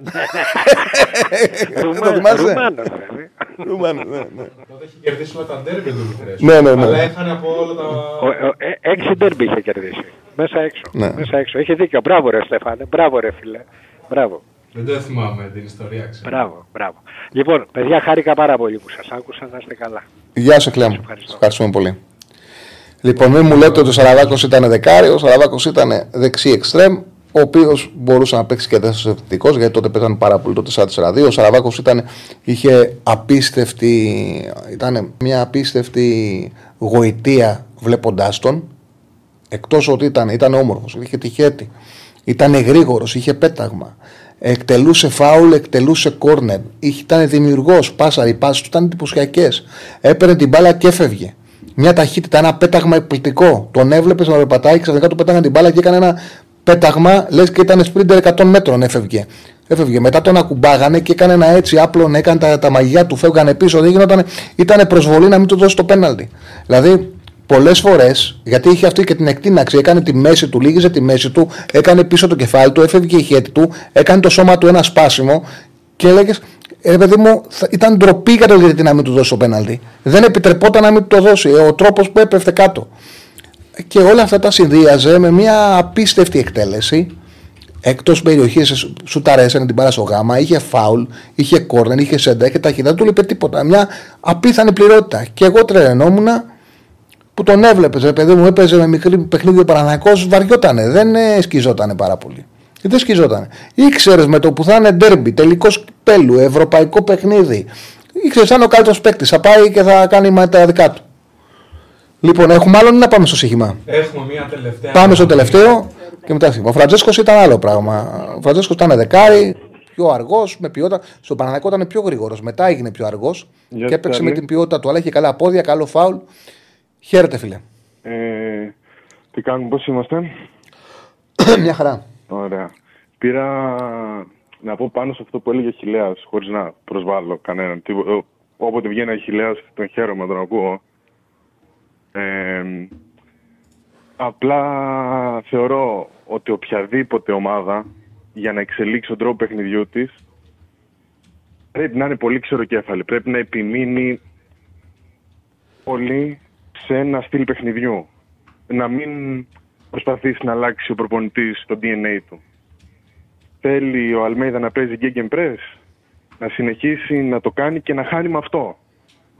Γιατί θεωρώ ότι αν μπει στη διαδικασία το να, να πει θα παίξουμε λίγο πιο αργό ποδόσφαιρο, με περισσότερες μεταβάσεις από την άμυνα. από την... Εγώ, εγώ, εγώ, εγώ, εγώ ξέρεις, πιστεύω γενικά. γενικά. Αυτό είναι μια γενική φιλοσοφία. Δεν μπορεί. Ο χαζός άνθρωπος είναι αυτός που πηγαίνει του γουρού με το κεφάλι στον τοίχο. Δηλαδή και ο Τεμπέλης είναι αυτός ο οποίος δεν μαθαίνει κάτι καλά. Οπότε τι χρειάζεται; Χρειάζεται να είσαι εργατικός και άμα είσαι εργατικός πρέπει να δουλέψεις κάτι καλά και να το μάθεις καλά και πρέπει να έχεις πλάνο. Όμως πρέπει να είσαι και ευφυής, οπότε χρειάζεται να καταλάβεις πότε αυτό το οποίο κάνεις σε οδηγεί σε λάθος και κάπου να προσαρμόζεσαι. Δεν είναι κακό κάπου να προσαρμόζεσαι. Όλη η ζωή μας έχουμε αυτό το οποίο πιστεύουμε, έχουμε αυτό το οποίο θέλουμε, έχουμε αυτό που οποίος δουλεύουμε. Όμως κάπου λες, Όπα, κάνω και λίγο μπάστα. Κάνω και λίγο τέτοιο, να, να προσαρμοστώ και λίγο. Δεν είναι κακό. Δεν είναι κακό. Ο Βλάκας είναι αυτός που πάει ντουγρού. Γι' αυτό σου λέω και ο Τεμπέλης είναι αυτός ο οποίος δεν μαθαίνει κάτι καλά. Ότι έχει δύο αναγνώσεις πρέπει... να μου πεις. Ότι να ναι, να θέλω να σου πω ότι συμφωνώ μαζί σου ότι έχεις δίκιο. Ο, ο, είναι σημαντικό να μαθαίνεις κάτι καλά. Είναι σημαντικό το ότι δεν μπορεί ρε παιδί μα προπονητής να δουλεύει καλά και το pressing αλλά και, τα, και, αυτό, και, και την πίεση και ταυτόχρονα μάθει και την ομάδα να δημιουργεί τέλεια. Ε, δεν γίνεται αυτό το πράγμα. Γιατί από τη στιγμή που δουλεύει το pressing, παίρνει παίκτες με, με, με, αυτή τη λογική. Διδάσκει στους παίκτες αυτό το πράγμα. Αλλά κάπου θα πρέπει να έχει και μια μικρή προσαρμογή. Εγώ mm. θεωρώ ότι ο Αλμίδα την έχει. Εγώ νομίζω, δηλαδή για παράδειγμα με τον Παναθηναϊκό πέρσι, προσαρμόστηκε. Με την Brighton πήγε Αυτό στο ποδόσφαιρό του, Κατέβασε τα μετά του. Μπράβο, συγγνώμη, τα παγώ. Mm. Πες τα, συγγνώμη. Ότι, Πήρες για, να, πήρες για να μιλήσω. Έκανα καραλί τώρα. ο καραλί ο καραλί. δεν πειράζει, δεν πειράζει. Ε, μα η ΑΕΚ, δηλαδή το λέγαμε πριν πάει στον Brighton ότι αυτό, ότι οι ΑΕΚ παίζουν όλοι, έγιναν και λέγανε παίζει μονόπατα, μονόπατα, μονόπατα. Και πάει στον Brighton και πάει και παίζει στα 25 μέτρα την άμυνά της. Μπροστά από τον τερματοφύλακα. Ε, με τον Παναθηναϊκό είδαμε ένα τελείως διαφορετικό τέρμπι από την ΑΕΚ από τα περσινά. Το καλύτερο για μένα. Το, δηλαδή δεν το περίμενα. Εγώ το φοβόμουν πάρα πολύ. Και εκεί έδειξε διαφορά. Και με τον Πάουκ ήταν ακριβώς η ίδια συνταγή. Αλλά εκεί έχει δείξει κάποια δείγματα. Δεν γίνεται μέσα σε τρεις μήνες να τα αλλάξεις όλα. Ο προπονητής ήρθε πέρυσι στην Ευρώπη. Είναι πρώτη χρονιά. Δεν γίνεται μέσα σε ένα πεντάμινο να δημιουργήσεις από τα. να, να πάρεις χώμα και να το κάνεις χρυσάφι θέλεις διάρκεια. Θέλεις διάρκεια να το κάνεις αυτό. Στο επόμενο πεντάμινο θα έχει βελτιωθεί ακόμη περισσότερο, άμα δεν, δεν πάει κάτι τραγικά, δεν ξέρω. Γιατί στην Ελλάδα είμαστε. Απλά θέλει χρόνο. Δείχνει ότι αλλάζει. Και επίσης δεν ήταν και πολύ normal περίοδος για την ΑΕΚ. Είχε πάρα πολλούς τραυματισμούς. Δεν ηρέμησε κάπου. Όχι ότι τον ενδιαφέρει νομίζω την Αλμέιδα, απλά δεν τρέχανε φυσιολογικά το, τα πράγματα. Ερωτηματικό, το ερωτηματικό για μένα είναι το εξή. Επειδή είπε μια πολύ ωραία κουβέντα. Δεν ηρέμησε κάπου. Και συμφωνώ. Και υπάρχει πραγματικότητα. Γιατί δεν ηρέμησε; Δεν ηρέμησε γιατί παίζει σε φουλ ένταση, παίζει συνεχόμενα παιχνίδια, παίζει απαιτητικά παιχνίδια, έβγαλε κούραση, έβγαλε τραυματισμούς. Το ερώτημα για μένα το εξής είναι. Κανένας δεν αμφιβάλλει ότι η ΑΕΚ, αν παίξει το ποδόσφαιρό της, σε ένταση δεν πιάνεται και σε ενέργεια. Θα ηρεμήσει; Θα μπορέσει να ηρεμήσει κάποια στιγμή φέτος; θα μπορέσει να βρεθεί καλή της ομάδα σε καλή κατάσταση στο σημαντικό κομμάτι της σεζόν; Αν μπορέσει, η ΑΕΚ είναι η καλύτερη ομάδα στην Ελλάδα. Είναι το φαβορή. Αλλά υπάρχουν διάφορα πράγματα που μπορούν να, να, μην- να καταφέρει να μην μπορέσει. Δεν είναι καταστροφή. Πήρε το περσινό πρωτάθλημα. Φέτος παίζει Europa League. Πήρε double πέρσι. Δεν είναι καταστροφή. Μπορεί να γίνει του χρόνου. Απλά τ- μου άρεσε πάρα πολύ η κουβέντα που είπες. Θα ηρεμήσει; Δεν ηρέμησε. Δεν έχει ηρεμήσει από την αρχή της σεζόν. Θα ηρεμήσει; Θα δούμε. Είμαστε αυτή σε μια συνεχόμενη ένταση. Α πούμε, είναι- ξέρω ότι αύριο θα πάω να δω την ΑΕΚ. Θα φύγω από τα Χανιά αύριο το πρωί να πάω στην Αθήνα. Έλα. Και θα φτάσω στο αεροδρόμιο στην Αθήνα και θα ανοίξει τον, τον Γκαζέτο Σπορ 24. Συγγνώμη τη διαφήμιση. Δεν, μου βγήκε έτσι. Δεν πειράζει. Σιγά μου, Ε, σιγά μου, όχι μόνο, σιγά μου. Έλα. Έπεσε. Δεν είμαστε και. Δεν τον έκλεισα εγώ επειδή είπε τώρα κάτι. Τον έριξες; Όχι, όχι, Όχι, δεν το ξέρω. Λοιπόν, λοιπόν Ωραίες τέτοιο είναι αυτές, ρε παιδί μου. Ωραίες εκδρομούλες. Δηλαδή τώρα να φύγεις το πρωί από την Κρήτη, να έρθεις να δεις την ομάδα σου στο γήπεδο, να κάτσεις, να φά, πώς το λέμε, μετά να επιστρέψεις πίσω. Ωραίες διαδικασίες είναι και είναι πολύ ευχάριστο που μας βάζουν οι ομάδες μας ε, σε αυτές τις διαδικασίες φέτος. Φίλοι του Παναναϊκού πάνε στη Βρετάνια, άλλοι φίλοι του Ολυμπιακού, αν μπορέσουν να θα πάνε σε- στο Λονδίνο. Φίλοι του Πάουκ την εκπληκτική εκδρομή που κάνανε στο Αμπερντίν και φύγανε και χαρούμενοι. Τι ω- ωραία, ωραία πράγματα. Τα οποία είναι πολύ σημαντικό να υπάρχουν και φαίνεται ότι φέτος θα συνεχιστούν. ε. Γιατί θεωρώ ότι και οι τέσσερις θα. Έριξε την τοποθέτηση, λέει και έφυγε ωραίος. Ναι. Πιστεύω ότι θα συνεχίσουν οι ομάδες μας να συμμετέχουν στην Ευρώπη και μετά, το, το, μετά τη διακοπή των εορτών. Λοιπόν, πάμε στο σύγχυμα. Δεν έχουμε πολλή ώρα και πρέπει να δώσουμε στα παιδιά Θεσσαλονίκη. Πάντως ο κόσμος ε, θέλει λίρατζι αύριο δεξί μπακ για το Α, για πες το poll γιατί το ξεχάσαμε. 515 ψήφοι περίπου, Λίρατζι 49%, Βιερίνια 28% και Τζιόρα 23%. Ναι, ναι, οκ.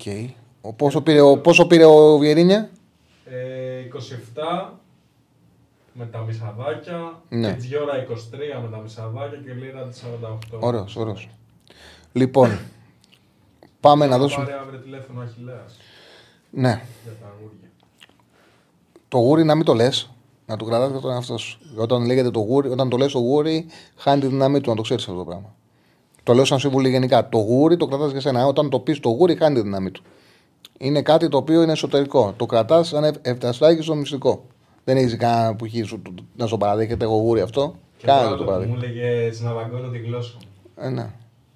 Λοιπόν, όταν λες κάτι, ναι, όταν λες κάτι να μην αυτοματιάζεις. Λοιπόν, πάμε. Πρώτος όμιλος, ε, η Bayern υποδέχεται τη Γαλατά Σαράι, η United πάει στη Κοπενχάγη. Εντάξει, τώρα κάποιος ο οποίος σέβεται τα λεφτά του, είτε η United δεν την ακουμπάει ποτέ, είτε την ακουμπάει να την κοντράρει. Εγώ δεν, ε, δεν θα ασχοληθώ με το Copenhagen United. Πιστεύω όμως ότι η Bayern με τη Γαλατά Σαράι είναι πάρα πολύ έτσι, συντηρητική απόφαση, συντηρητική επιλογή να κερδίσει η Bayern και να μπουν πάνω από 2,5 γκολ. Όποιος έχει δει και το πρώτο παιχνίδι θα είδε πόσο, προ- πόσο πολύ πρέσαραν οι Τούρκοι στο πρώτο ημίχρονο και πώς κάσανε στο δεύτερο ημίχρονο.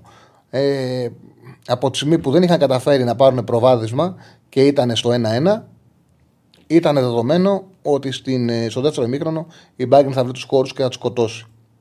Μισό λεπτό θέλω να μπω στην Πέτρη 65 στο λογαριασμό μου για να δω το- τώρα πόσο είναι τα άσος με, με over. Δηλαδή, αν έχουν αλλάξει τιμές σε σχέση με αυτές που είχαμε δώσει όταν έγραψα το. όταν τα έστειλα στο Σέφανο. Λοιπόν, η Bayern τώρα. Λοιπόν, Bet Builder. Αποτέλεσμα άσος και συνολικά goal over 2. Μια πέσε. Έχει πάει χαμηλά στο 1,36 με ασιατικό handicap 1,5 ο άσος της Bayern είναι στο α, 1,475 έχουν πέσει. Τέλος πάντων, πιστεύω ότι η Bayern θα κερδίσει εύκολα την Καλωτά Σαράι, είτε με over 2,5 είτε με handicap 1,5 ή άμα θέλει κάποιος να φτιάξει. Κάτσε να το δω αυτό. Bayern, άσος ασιατικό handicap 1,5 και over 2,5. Άσος over 2 το δίνει έτσι και να κερδίσει με 2 ή παραπάνω γκολ. Συνολικά γκολ όχι. Πού το- Διαφορά νίκη. Α, εκεί πάει στο 1,70. Αυτό μου αρέσει. Να παίξεις άσο, over 2,5 και να κερδίσεις πάνω από ένα γκολ η Bayern. Φτιάχνει μια απόδοση 1,70. Αυτό είναι καλύτερο. Αυτό θα κάνω. Λοιπόν, πάμε. Ε, τώρα μιλάω ψέματα αυτά κάνω. Το έχω παίξει ήδη, άσο με over 2,5 με 1,45. Λοιπόν, ο ε, δεύτερος όμιλος. Η Arsenal έχει 6 βαθμούς, η Λάντ έχει 5, η Σεβίλη 2, η Eindhoven 2. Η Arsenal υποδέχεται την Σεβίλη και πιστεύω ότι θα την κερδίσει, αλλά έχει κάτι αποσιούλε ε, και η Σεβίλη είναι έμπειρη, δεν αξίζει. Είναι πάρα πολύ χαμηλές οι αποδόσεις για να παίξει κάποιος στην Ευρώπη κόντρα στη Σεβίλη. Πιστεύω ότι θα κερδίσει η Arsenal, αλλά δεν θα παίξω ένα 30 την, ε, να χάσει η Σεβίλη. OK. Okay. Είπαμε είναι πάρα πολύ χαμηλές οι αποδόσεις και με το Eindhoven Lens δεν θα ασχοληθώ. Στον τρίτο όμιλο η Νάπολη ε, η Νάπολη παίζει με την Ουνιόν. Η Ουνιόν έχει συνεχόμενες ήττες, είναι σε κατάρρευση. Είναι κλασικό παράδειγμα ομάδας που έφτασε το ταβάνι της, ξεπέρασε το ταβάνι της και ε, αυτή τη στιγμή δεν πατάει καλά. Η Νάπολη μια χαρά χρονιά κάνει. Ε, ο Γκαρσία την έχει την ομάδα Τετάρτη, την έχει την ομάδα με ένα από τους 16. Για την Νάπολη είναι μια χαρά χρονιά. Όμως κρίνεται με βάση την καλύτερη χρονιά που έχει κάνει η ιστορία της. Άδικο για την ομάδα, άδικο για τον προπονητή. Πιστεύω ότι δεν θα έχει κανένα πρόβλημα να κερδίσει. Ο Άσος με over 1,5 είναι στο 1,66 αυτή τη στιγμή στην b 365. Κέρδισε εύκολα το πρώτο παιχνίδι 1-0. Τώρα πιστεύω θα κερδίσει με μεγαλύτερο σκορ από το 1-0 την Ουνιόν.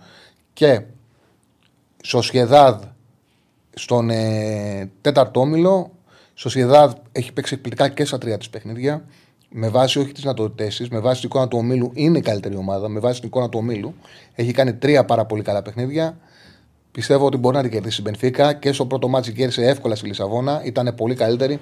Έκανε ευκαιρίες και για το 0-2. Βγάζει πολύ σοβαρότητα. Έχει κρατήσει εύκολα το 0 σε όλα τα παιχνίδια. Στο 1-80 είναι αυτή τη στιγμή ο Άσος. Αυτή είναι η τριάδα. Νάπολη Άσος με over 1,5. Στο Σχεδάδ Άσος. Μπάγκεν Άσος με over 2,5. Αυτή είναι η τριάδα μου για σήμερα. Πολύ ωραία εκπομπή κάνουμε. Αύριο δεν χανόμαστε, το ξέρετε. 6 ώρα, 6 ε, ώρα, 5 ώρα είμαστε το ιδανικό pre-game για τα παιχνίδια. Θα κάτσουμε να συζητήσουμε, θα ακούσουμε και τις εντεκάδες που θα έχουν βγει στην διάρκεια της εκπομπής για τα παιχνίδια των 8 παραδέταρτο.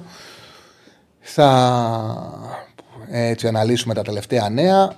Οπότε και θα ξεπροβοδίσουμε τις ομάδες μας για την Μεγάλη Πέμπτη. Είναι πολύ, πολύ όμορφες οι Πέμπτες και ευχαριστιόμαστε αυτές τις εβδομάδες.